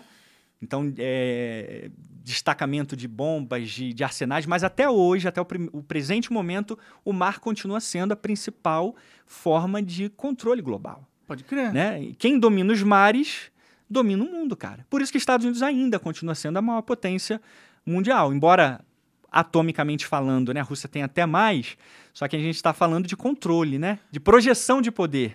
É, Só os Estados tem Unidos têm essa projeção de poder nesse momento, Sim, né? tem 800 bases espalhadas pelo globo todo, Isso. né? E vai, de- vai demorar pra eles perderem esse posto. né? Vai, vai. Não sei E- nem se a gente quer que eles percam, né? É, Porque senão é cara. a China aí, e a China não é bem democrática, né? É, esses países que são mais autoritários, tendo muito poder na mão, é sempre meio complicado, né? É meio, cara? dá um pouco de medo, né? É, um de você medo. nunca sabe um dedinho nervoso lá apertar um botão daqueles. É, Mas bom, começou lá com Portugal, né? Então essa ideia de, de domínio pelos mares começou lá, lá com Portugal. E aí, depois que Portugal dominou os mares, como ficou? A, a China perdeu relevância? Porque a China foi, gra- é, é, foi grande durante É. muito tempo, né? Mas eles tiveram um século que eles se fuderam, não lembro Isso, isso. É porque assim, a China se fechou, né? É, depois do, do- te- Teve um grande almirante chamado Zheng He, que ele, tipo assim, começou a fazer as primeiras navegações ali na costa da Ásia. Uhum. Aí depois que ele parou, a China meio que adotou com o lance dos mongóis invadindo e tal. Então a China adotou uma política ali de fechar. Levantou as muralhas da China ali. E, e literalmente se fechou, largou os mares. Aí, assim, a China ficou literalmente. Tanto que até a Primeira, Segunda, Segunda Guerra Mundial, a China era País bem pobre, Pobre, né? Bem não- subdesenvolvido. Isso, só depois aí que a China começou a crescer, mas sempre foi, vamos dizer, assim como o Japão, né? O Japão também passou muitos séculos, né? Desde o século XVI até a abertura no século XIX, isolados. Então isso afetou a tecnologia, né? Mas assim, a, a, a Holanda, cara, aumen- aumentou ainda mais esse poder naval, né? E a Inglaterra ainda mais, cara. A níveis, assim, astronômicos mesmo. Os Pode caras crer. desenvolveram navios assim, os- os navios de linha, cara. Tem até o filme O Mestre dos Mares, do, do Russell Crowe, né? Um filme agora novo também bem interessante que mostra esse poder aí do- dos navios. Então, as guerras passaram a ser travadas no mar. Controlava o mar, controlava a terra. Pode crer. Interessantíssimo, cara. É. É. muito- história muito interessante. Então, assim, por exemplo, não tem filmes sobre isso, cara. Entendeu? E por isso que eu tenho meu canal, cara, que eu tenho que contar essas coisas pra galera conhecer. Pode entendeu? crer. E quanto tempo faz já que você tá com o Brasão, que é o som mais recente? É, o Brasão eu tô há cinco meses. É, É, E tem indo muito bem, né? Dá uma explodida, né? Os Poxa. vídeos vão bem pra caralho. é, eu tô assim, bem feliz. eu- claro, eu tenho que agradecer a galera que, que tá apoiando, né? Essa oportunidade aí que você tá dando também, que me ajuda, né? A galera a conhecer um pouco desse trabalho, mas assim, o- os números do Brasão estão tão muito melhores do que eu podia imaginar, assim. Eu, eu fico modestamente orgulhoso, assim. É, tem de- uma carência aí da galera por essas coisas que você sabe, né? É. E é, eu acho que é bom. Acho que não tem muita gente fazendo também, né? Não. Então é muito bom que você faça e, e ensine a galera e mostre como que, a como que o mundo é, como que a história foi, quais os, que os espartanos eram os, cuzão do caralho. Entendeu? Essa coisa abre os olhos, né? Aham. Galera, peraí, então peraí, pra quem que a gente vai pegar alguma inspiração? Não pro mal, né, cara? É óbvio, né? Claro. Esse é o lance. Quando a gente. Alguns falam de histórias, a gente fica, "Ah, mas não tem nada de bom. Claro que tem, cara. Todo mundo teve motivos nobres. Pra eles. Sim, sim. Pode todo não ser do você, bem, né? cara. É. Então, assim, ah, ficar julgando o passado é sempre complicado, mas sempre houve bons motivos pra determinadas coisas. Sim. O que pode não ser um bom motivo pra hoje, mas pra época era. Então, assim, tipo, a garra, a determinação dos caras. Cara, eu não fazia ideia que, que Portugal tinha feito isso, pô, eu não fazia ideia que o Brasil tinha feito isso, ou, né, Dom Pedro II e tal. Então, você conecta um pouquinho, cara, sem esquecer do lado ruim. Uhum. Então, você pode ter um meio termo pra trazer um pouquinho, tipo assim. Um O lado de ruim todo mundo já fala, né? É, é fácil, né, cara? É. E, e aí eu pego, então, esses detalhes no brasão e, e a galera vai, vai, assim, sabe, gostando. Isso, pô, eu vejo os comentários lá, a galera feliz pra caramba. Não, o conteúdo é muito bom. Entendeu? Parabéns, inclusive. Poxa, obrigado. É, você já tem algum novo é, vídeo em mente aí? Algum novo. É. Você tá pensando em lançar? Então, eu, eu tenho um monte, cara. Eu tenho uma. Felizmente, né? Ainda bem, eu tenho uma lista de temas aí bons pra falar. Um que a galera tá pedindo muito é sobre os mongóis, Aham. que, tipo, eu sempre cito lá no- nos vídeos, né? Que o, o poder dos mongóis, né? As, as hordas mongóis, que os caras saíam lambendo tudo que tava na frente deles, cara. Gengis Khan, né? Gengis Khan e tal, os caras foram feras militarmente falando, né? E ensinaram muito pro mundo nesse aspecto militar, né? É, então quero falar sobre os mongóis também, mas tem vários outros, tipo, falar mais sobre o lance dos cavaleiros, né? Mas essa semana até faço uma promessa aqui pra galera. Eu vou focalizar só no Impérios AD, que eu já tô há quase cinco meses sem fazer nenhum vídeo No- pro, pro Ah, Impérios. lá você é animações que você É faz. animação. Animações medi- de, da época de história. História geral. Aham. Lá eu não me concentro só na Idade Média Antiga, não. Eu falo sobre história moderna, Pode né? Segunda Guerra, Primeira Guerra Mundial, mas também Idade Antiga. É você que anima mesmo? Sou eu que faço tudo, cara. É mesmo, cara? Ai, Sou eu. cara, Que da hora. Cara, mas é uma trabalheira danada, Monark, Imagina, ali, animação é cara. com- é, bem ah, difícil, né? É- Tem que ir ponto por ponto lá. É, e eu até brinco, eu coloco de- na descrição lá, créditos. Animação, Thiago, roteiro, Thiago, dublagem, Thiago, né? Thumb, Thiago. Não, mas é melhor, pô, você tem essa habilidade, é ótimo. Aí eu coloco assim, né? Se você não tem grana pra pagar, faça você mesmo. Aí, Thiago. Boa, Entendeu? boa. Porque eu não sou um castanhari, né, cara? Que tem grana pra pagar Ainda, a gente ainda, e mas- tal, né?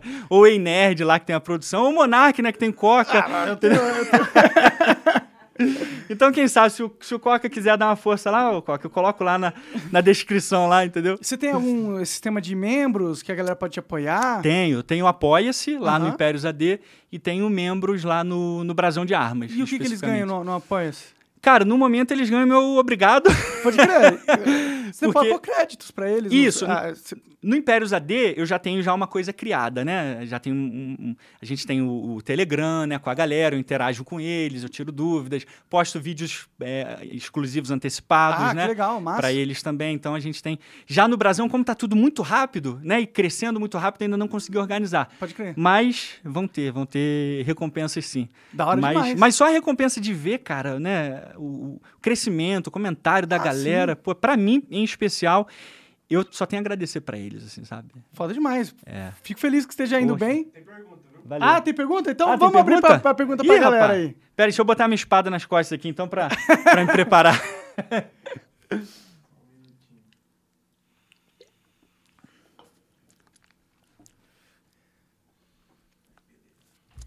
É no Locals que tem as perguntas? Tem no Locals e tem. Ah, legal. Ó, galera, se quiser mandar perguntas, basta. é, Também eu tenho um sistema de membros que é no Boa, locals, boa.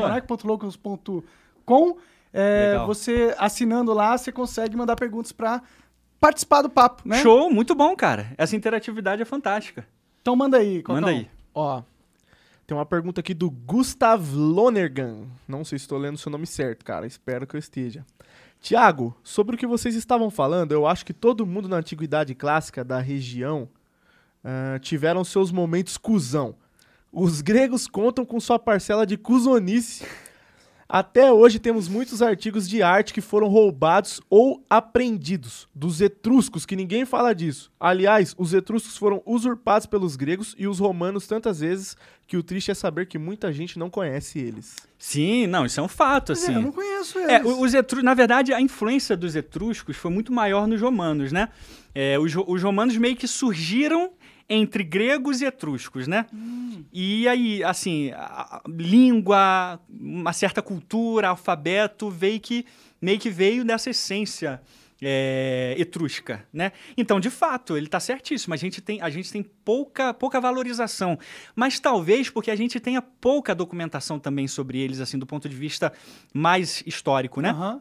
A gente tem muita coisa de grego, a gente tem muita coisa de romano, mas de etrusco a gente realmente tem poucas evidências, assim. Talvez porque os gregos e os romanos queimaram tudo. É, entendeu? isso, isso é uma boa hipótese, cara. Dá pra rolar uma tese com isso aí. Pode crer. Entendeu? Mas ele tá certo. O Gustavo, acho que realmente é, esses povos menores contribuíram, de certa forma. Não sei até que ponto, mas tiveram sua parcela de contribuição, sim, com certeza. Beleza.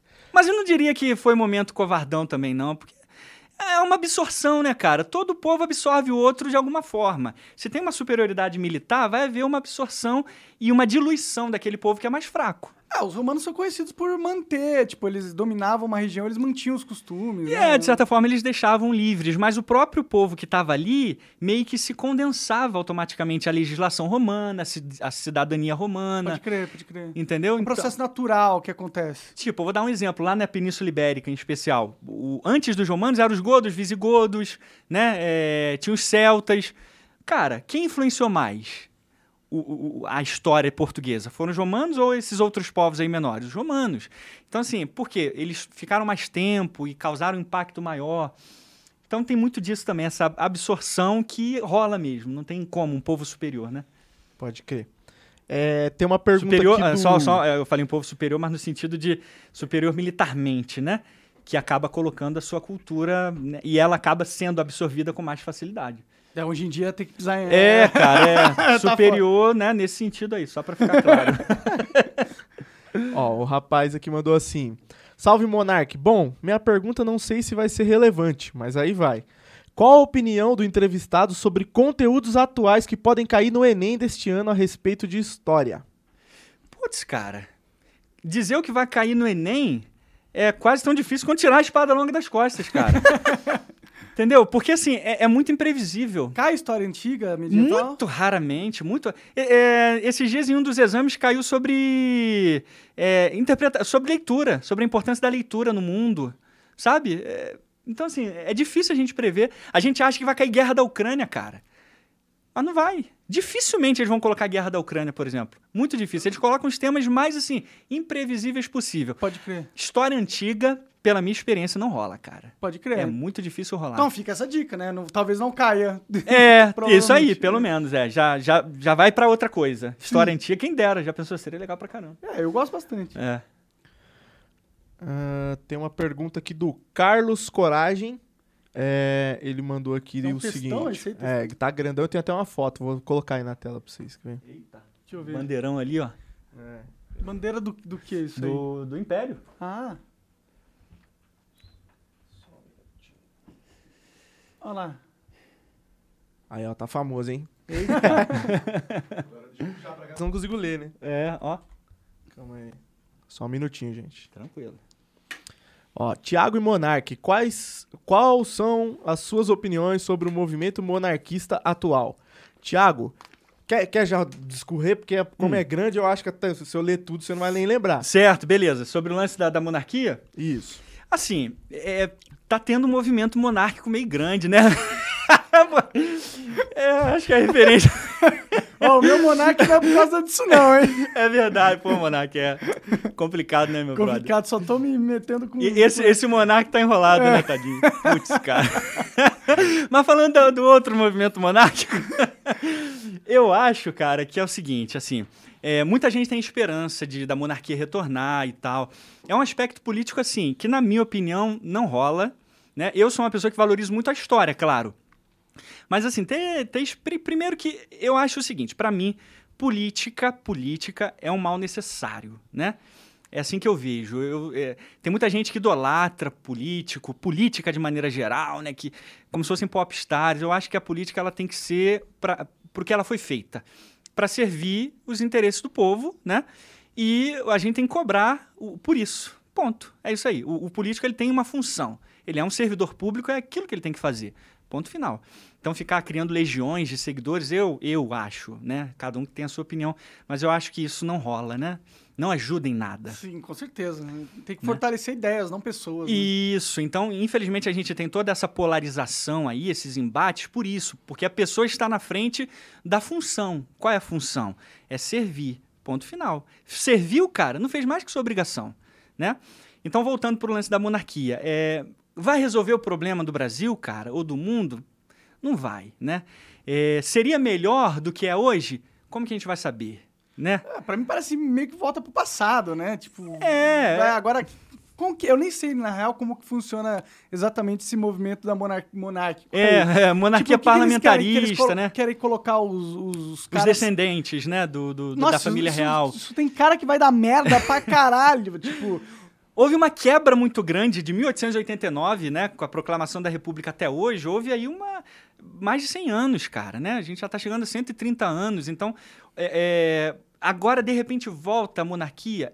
Todo mundo sabe que eu valorizo muito a história, principalmente eu acho que Dom Pedro II foi foi um gênio em vários aspectos, é um cara admirável mesmo, não como político, né? Eu acho que como pessoa, como ser humano assim, o cara fez de tudo que ele pôde dentro do poder e das limitações do império, ele fez muita coisa pelo Brasil e foi respeitado mundialmente por isso, né? Até Abraham Lincoln, cara, na Guerra Civil eh, Americana, ele chegou a dizer que um dos únicos mediadores entre ele e o Davis, que era do, do partido oposto, era Dom Pedro II, cara. que foda, o cara É. é importantão mesmo. É, ele era muito respeitado, ele era um grande homem. Aham. Agora, eu vejo isso. O político, não sei, eu acho que tira um pouco da, do, do, do homem, né? Eu acho que. Da grandeza do cara. Da grandeza do homem. Eu acho que colocar o político na frente do homem não rola. Então, por isso que eu acho que se rolasse novamente a, a monarquia, eu acho que não resolve o problema, cara. Porque países que não são monárquicos também podem ser bem administrados.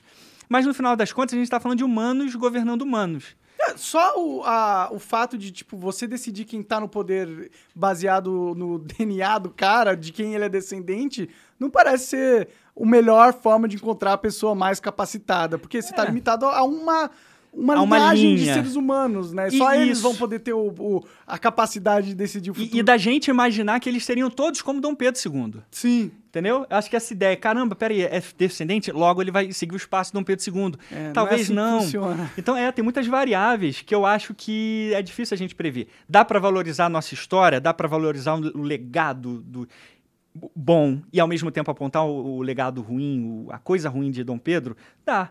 Mas ao mesmo tempo esperar uma volta da monarquia, eu acho que é bem ilusória, cara. É, pra mim também. É. Retrógrado isso aí. É, talvez. Tá, continuando a pergunta dele aqui, ele falou o seguinte: Tiago, você é um ótimo historiador que mostrou a grandiosidade do Império do Brasil.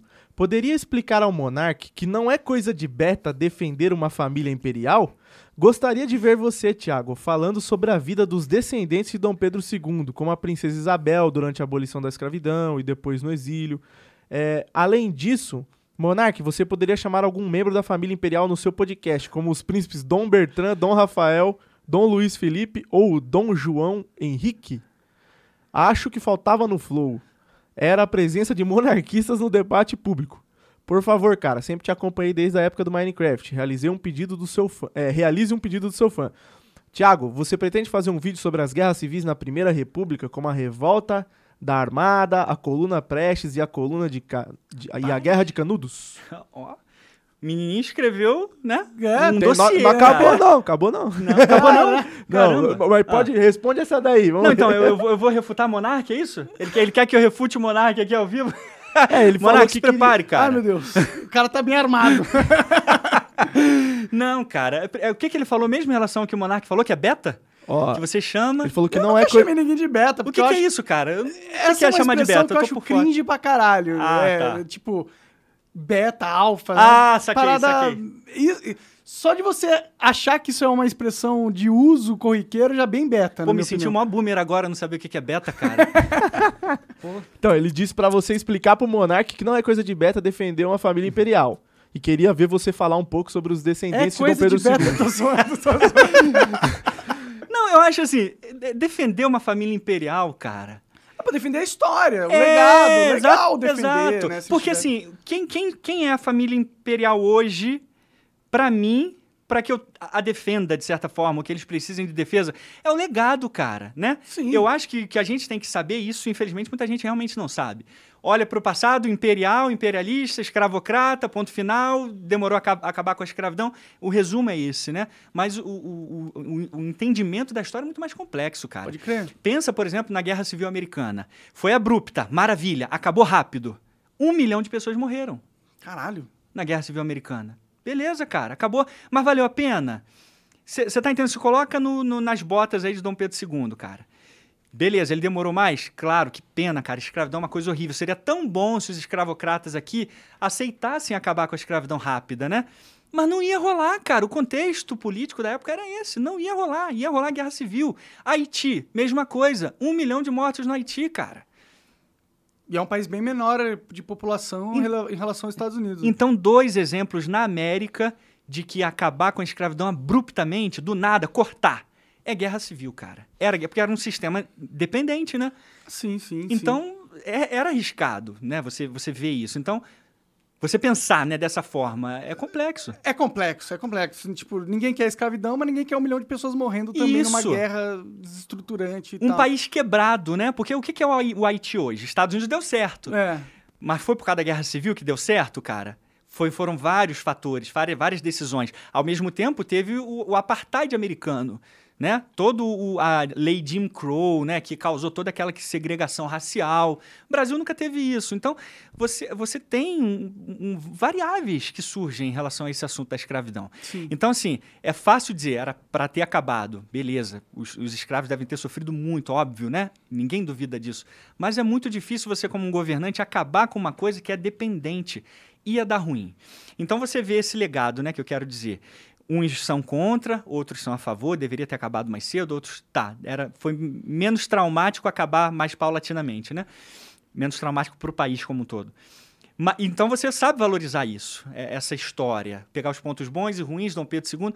Agora, hoje a família real, cara, eu não tenho opinião nenhuma sobre eles. Eu Eu, acho, eu não vejo por que defender, né? eu acho bem bizarro que em 2022, tá ligado? As pessoal tá se chamando de príncipe. É, eu acho que é meio fantasioso, assim, é porque cortou o laço. Se, se o laço não tivesse sido cortado, eu acho que faria muito mais sentido, né? Mas, cara, cortou o laço há, há mais de 100 anos.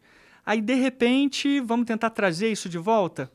É muito complexo, cara. Eu valorizo histórias que todo mundo que me acompanha sabe, como eu valorizo, em especial, o papel de Dom Pedro II, mas eu acho que é, de ficar em debate por causa da família imperial hoje, cara, os descendentes da família imperial, eu acho infrutífero, assim. É, a mesma coisa que querer que porra, a Igreja Católica volte a comandar tudo, porque, porra, olha Jesus Cristo, né? Jesus Cristo era foda, tá ligado? É, você muda, né, a, a perspectiva, você muda o sistema como um todo, é, é muito complicado, cara. Sim, pra mim não Seria uma faz. revolução, é, é, de certa forma, política. Não sei se isso ia ser bom. Pra tem- colocar os caras que se chamam de príncipe hoje em dia, pelo amor é, de Deus. que, que daria certo, como a gente pode saber, né, cara? É, bom, eu, eu posso apostar que não. É, Mas se bem que também não tá dando certo hoje em dia, né? Então, É, entendeu? Você poderia trocar, dar certo de alguma forma, quem sabe, mas eu acho que a gente tem que tocar o barco, cara. é, né? vamos tentar votar em presidentes melhores, que eu acho que já tá bom. Tá, ó, só pra ajudar você agora a recapitular aqui. Ele Ah. falou que achava que precisavam chamar os príncipes lá no- nos podcasts. Eu vou chamar, mas vou zoar ele. Pô, você chama de- você é príncipe, tá bom então. Tá. Então eu sou o monarca. Pô, os caras são da nobreza. Você tem armadura de placa, cara, pra você se chamar de príncipe? Verdade, não tem. Mas não vou gastar 300 mil reais com essa porra também, não. Ó, aí ele mandou, perguntou se você pretende fazer vídeos é, sobre as guerras civis na, prime na Primeira República, como a Revolta da Armada, a Coluna Prestes e a Guerra de Canudos. Rapaz, é, tenho anotado esses temas, tenho anotado esses temas, mas vai esperar, vai esperar um pouquinho. Realmente... Tem uma lista de prioridade aí com assuntos que você acha mais relevantes tem. atualmente. Sabe por quê? Porque já tem muito tema sobre isso no YouTube, cara. Entendi. Já é um assunto explorado. Muito explorado. Tem muitos canais que falam sobre esse tipo de assunto. Então, assim, no momento eu tô querendo trazer coisas mais originais e eu tal. Acho que faz sentido pra caralho. Entendeu? É uma boa é. estratégia. É, do que ficar muito ne nesses aspectos. Eu já fiz Guerra do Paraguai, né? Que a galera curtiu muito e tal. Mas eu vou. É uma, um plano, mas sem, sem tempo de, de conclusão, sem dúvida. Beleza. E aí ele mandou aqui assim, ó. No mais, Thiago, finalizando esse tópico, é, você irá, irá, abordar outros períodos da história do Brasil, como a República Populista, a ditadura militar e a Nova República? Ai, Por cara. favor, mandem um salve para mim, Thiago e Monarque. Me chamo Príncipe Carlos Eduardo. Eu tô ah! zoando, não é Príncipe, Agora entendi porque Pô, é a volta da monarquia. Entendi. Tem, tá no sangue, né, é. cara? Tá no sangue, cara. Salve aí, salve aí pra você. Salve. Mas, ó, é, eu, eu, eu posso ser sincero, cara. Essa época do Brasil, eu acho, eu acho, é minha opinião, é minha opinião, eu acho chato. Eu acho, para mim fazer um vídeo sobre isso ia ser uma sofrência danada. Pode crer, não, e é um Entendeu? assunto conturbado. É, exatamente, né? é político demais, cara, sim, é político sim. demais. Eu, eu sou um cara meio... E aí, ó? Olha que gosta de aí, cara, chamar atenção. Coisa... Aí, ele é bem, ele é bem cara. assim. Lindaço. Pô, se fosse a minha, já tava agarrado aqui na minha cara. Assim, Ali não é assim, ele, é, ele é bobão. A minha é um, é um bichinho, cara. Fêmea, fêmea tem mais, é mais arisquinha nesse é, sentido. Aí tá, tá cheirando a espada aí, ó, o machado. Vê se tá aprovado. Aprovou. Aprovou, Já esfregando na Bom, mas é isso então. É, tem mais perguntas aí? Mais perguntas. Uhum. Esse microfone aqui tá com o cabo zoado. Alô? Pô, vou usar esse beta é, aí, cara. Vou usar beta no meu vídeo, cara. é... Beta. Poxa, é que assim, cara, eu tô, eu tô no meio da galera, eu tô contextualizado, cara, mas assim, é que eu tenho pouco tempo para ficar atualizado, atualizado nas gírias, de jovem, gírias né? da, da galera, cara. Exato, pô. Eu tenho 35 só, cara. Você é jovem, pô. É, é. Você já tá. É que você fica estudando a época antiga e esquece de estudar a moderna. exato. Fica falando muito vossa mercê, né, cara? ó, o cara mandou aqui assim, ó. Vendo os vídeos do canal do Thiago, se percebe que ele, como uma pessoa formada em letras e história, difere bastante do pensamento geralmente associado a eles.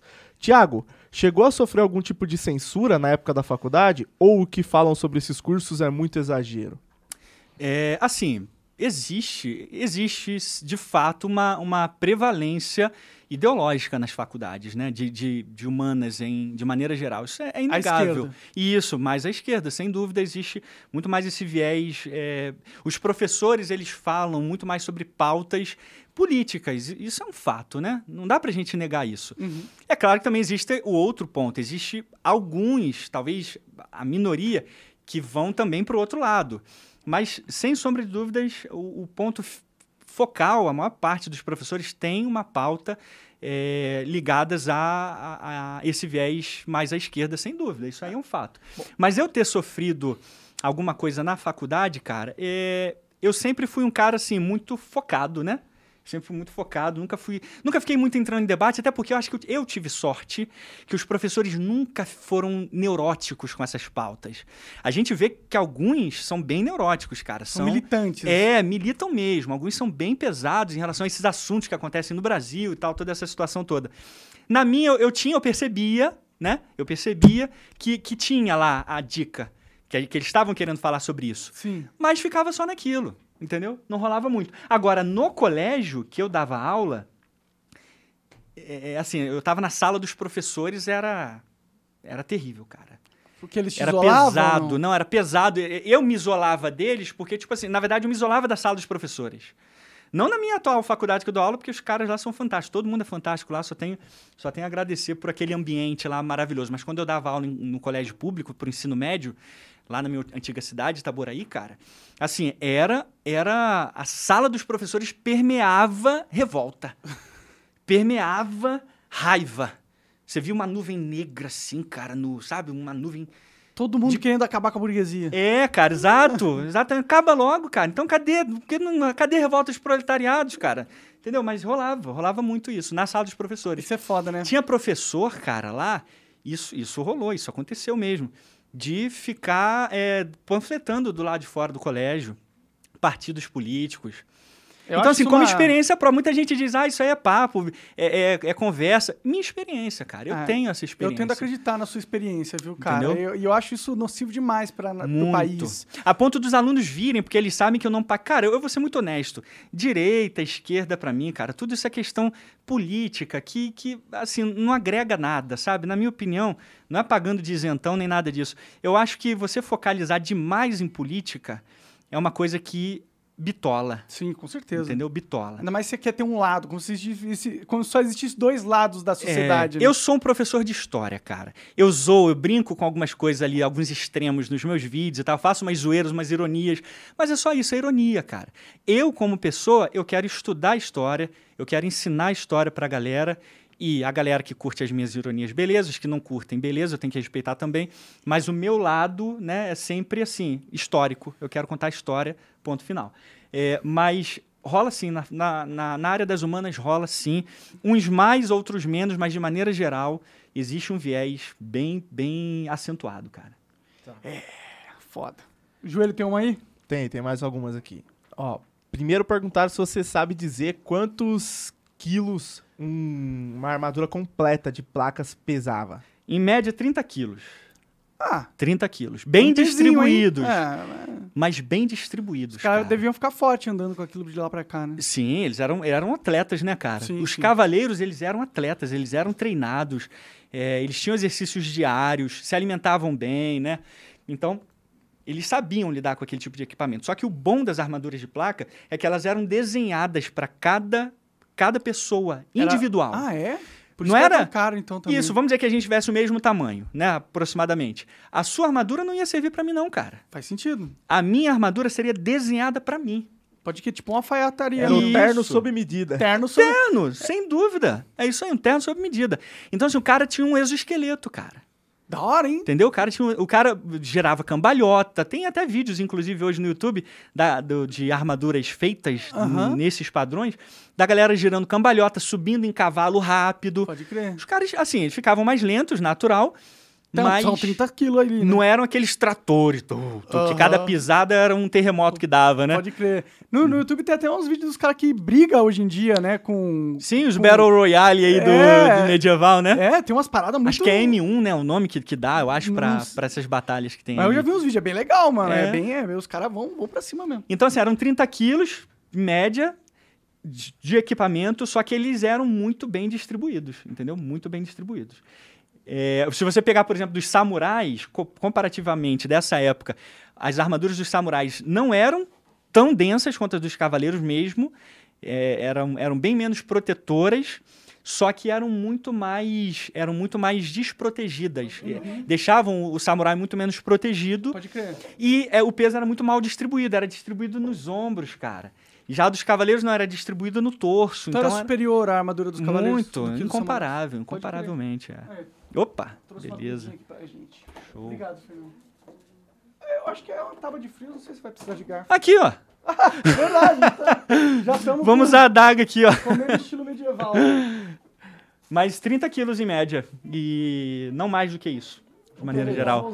Tem, tem, ma- tem mais algumas, tem mais algumas perguntinhas só e já vai acabar já. Tá tranquilo. É, perguntaram aqui se as espadas chinesas também não era possível retirar das costas. E se comparativamente com as japonesas e europeias, como que elas se saíam? Assim, espadas chinesas. a- a- quando a gente fala de não tirar espada das costas, a gente, a gente fala espadas longas e a gente fala experiência medieval, né? Eu, eu, em especial, quando eu falo isso, eu falo da experiência medieval, europeia. Se você pegar, por exemplo, um gládio, né? Um gládio, dá pra você tirar um gládio das costas, cara? Claro que dá. Fácil, né? Aqui. É uma espada bem menor, tem 63 centímetros de lâmina. Aqui, né? Tirei com facilidade. Colocar é mais chato, né? Mas ó, dá pra botar e tirar com facilidade. Um gládio, uma espada pequena. É, a espada longa é que é impossível. Agora, se outras culturas faziam isso, eu não tenho evidências. Eu não tenho evidências se nem os chineses Pode ser que sim, porque eu também não sou especialista na, na arte da guerra chinesa, né?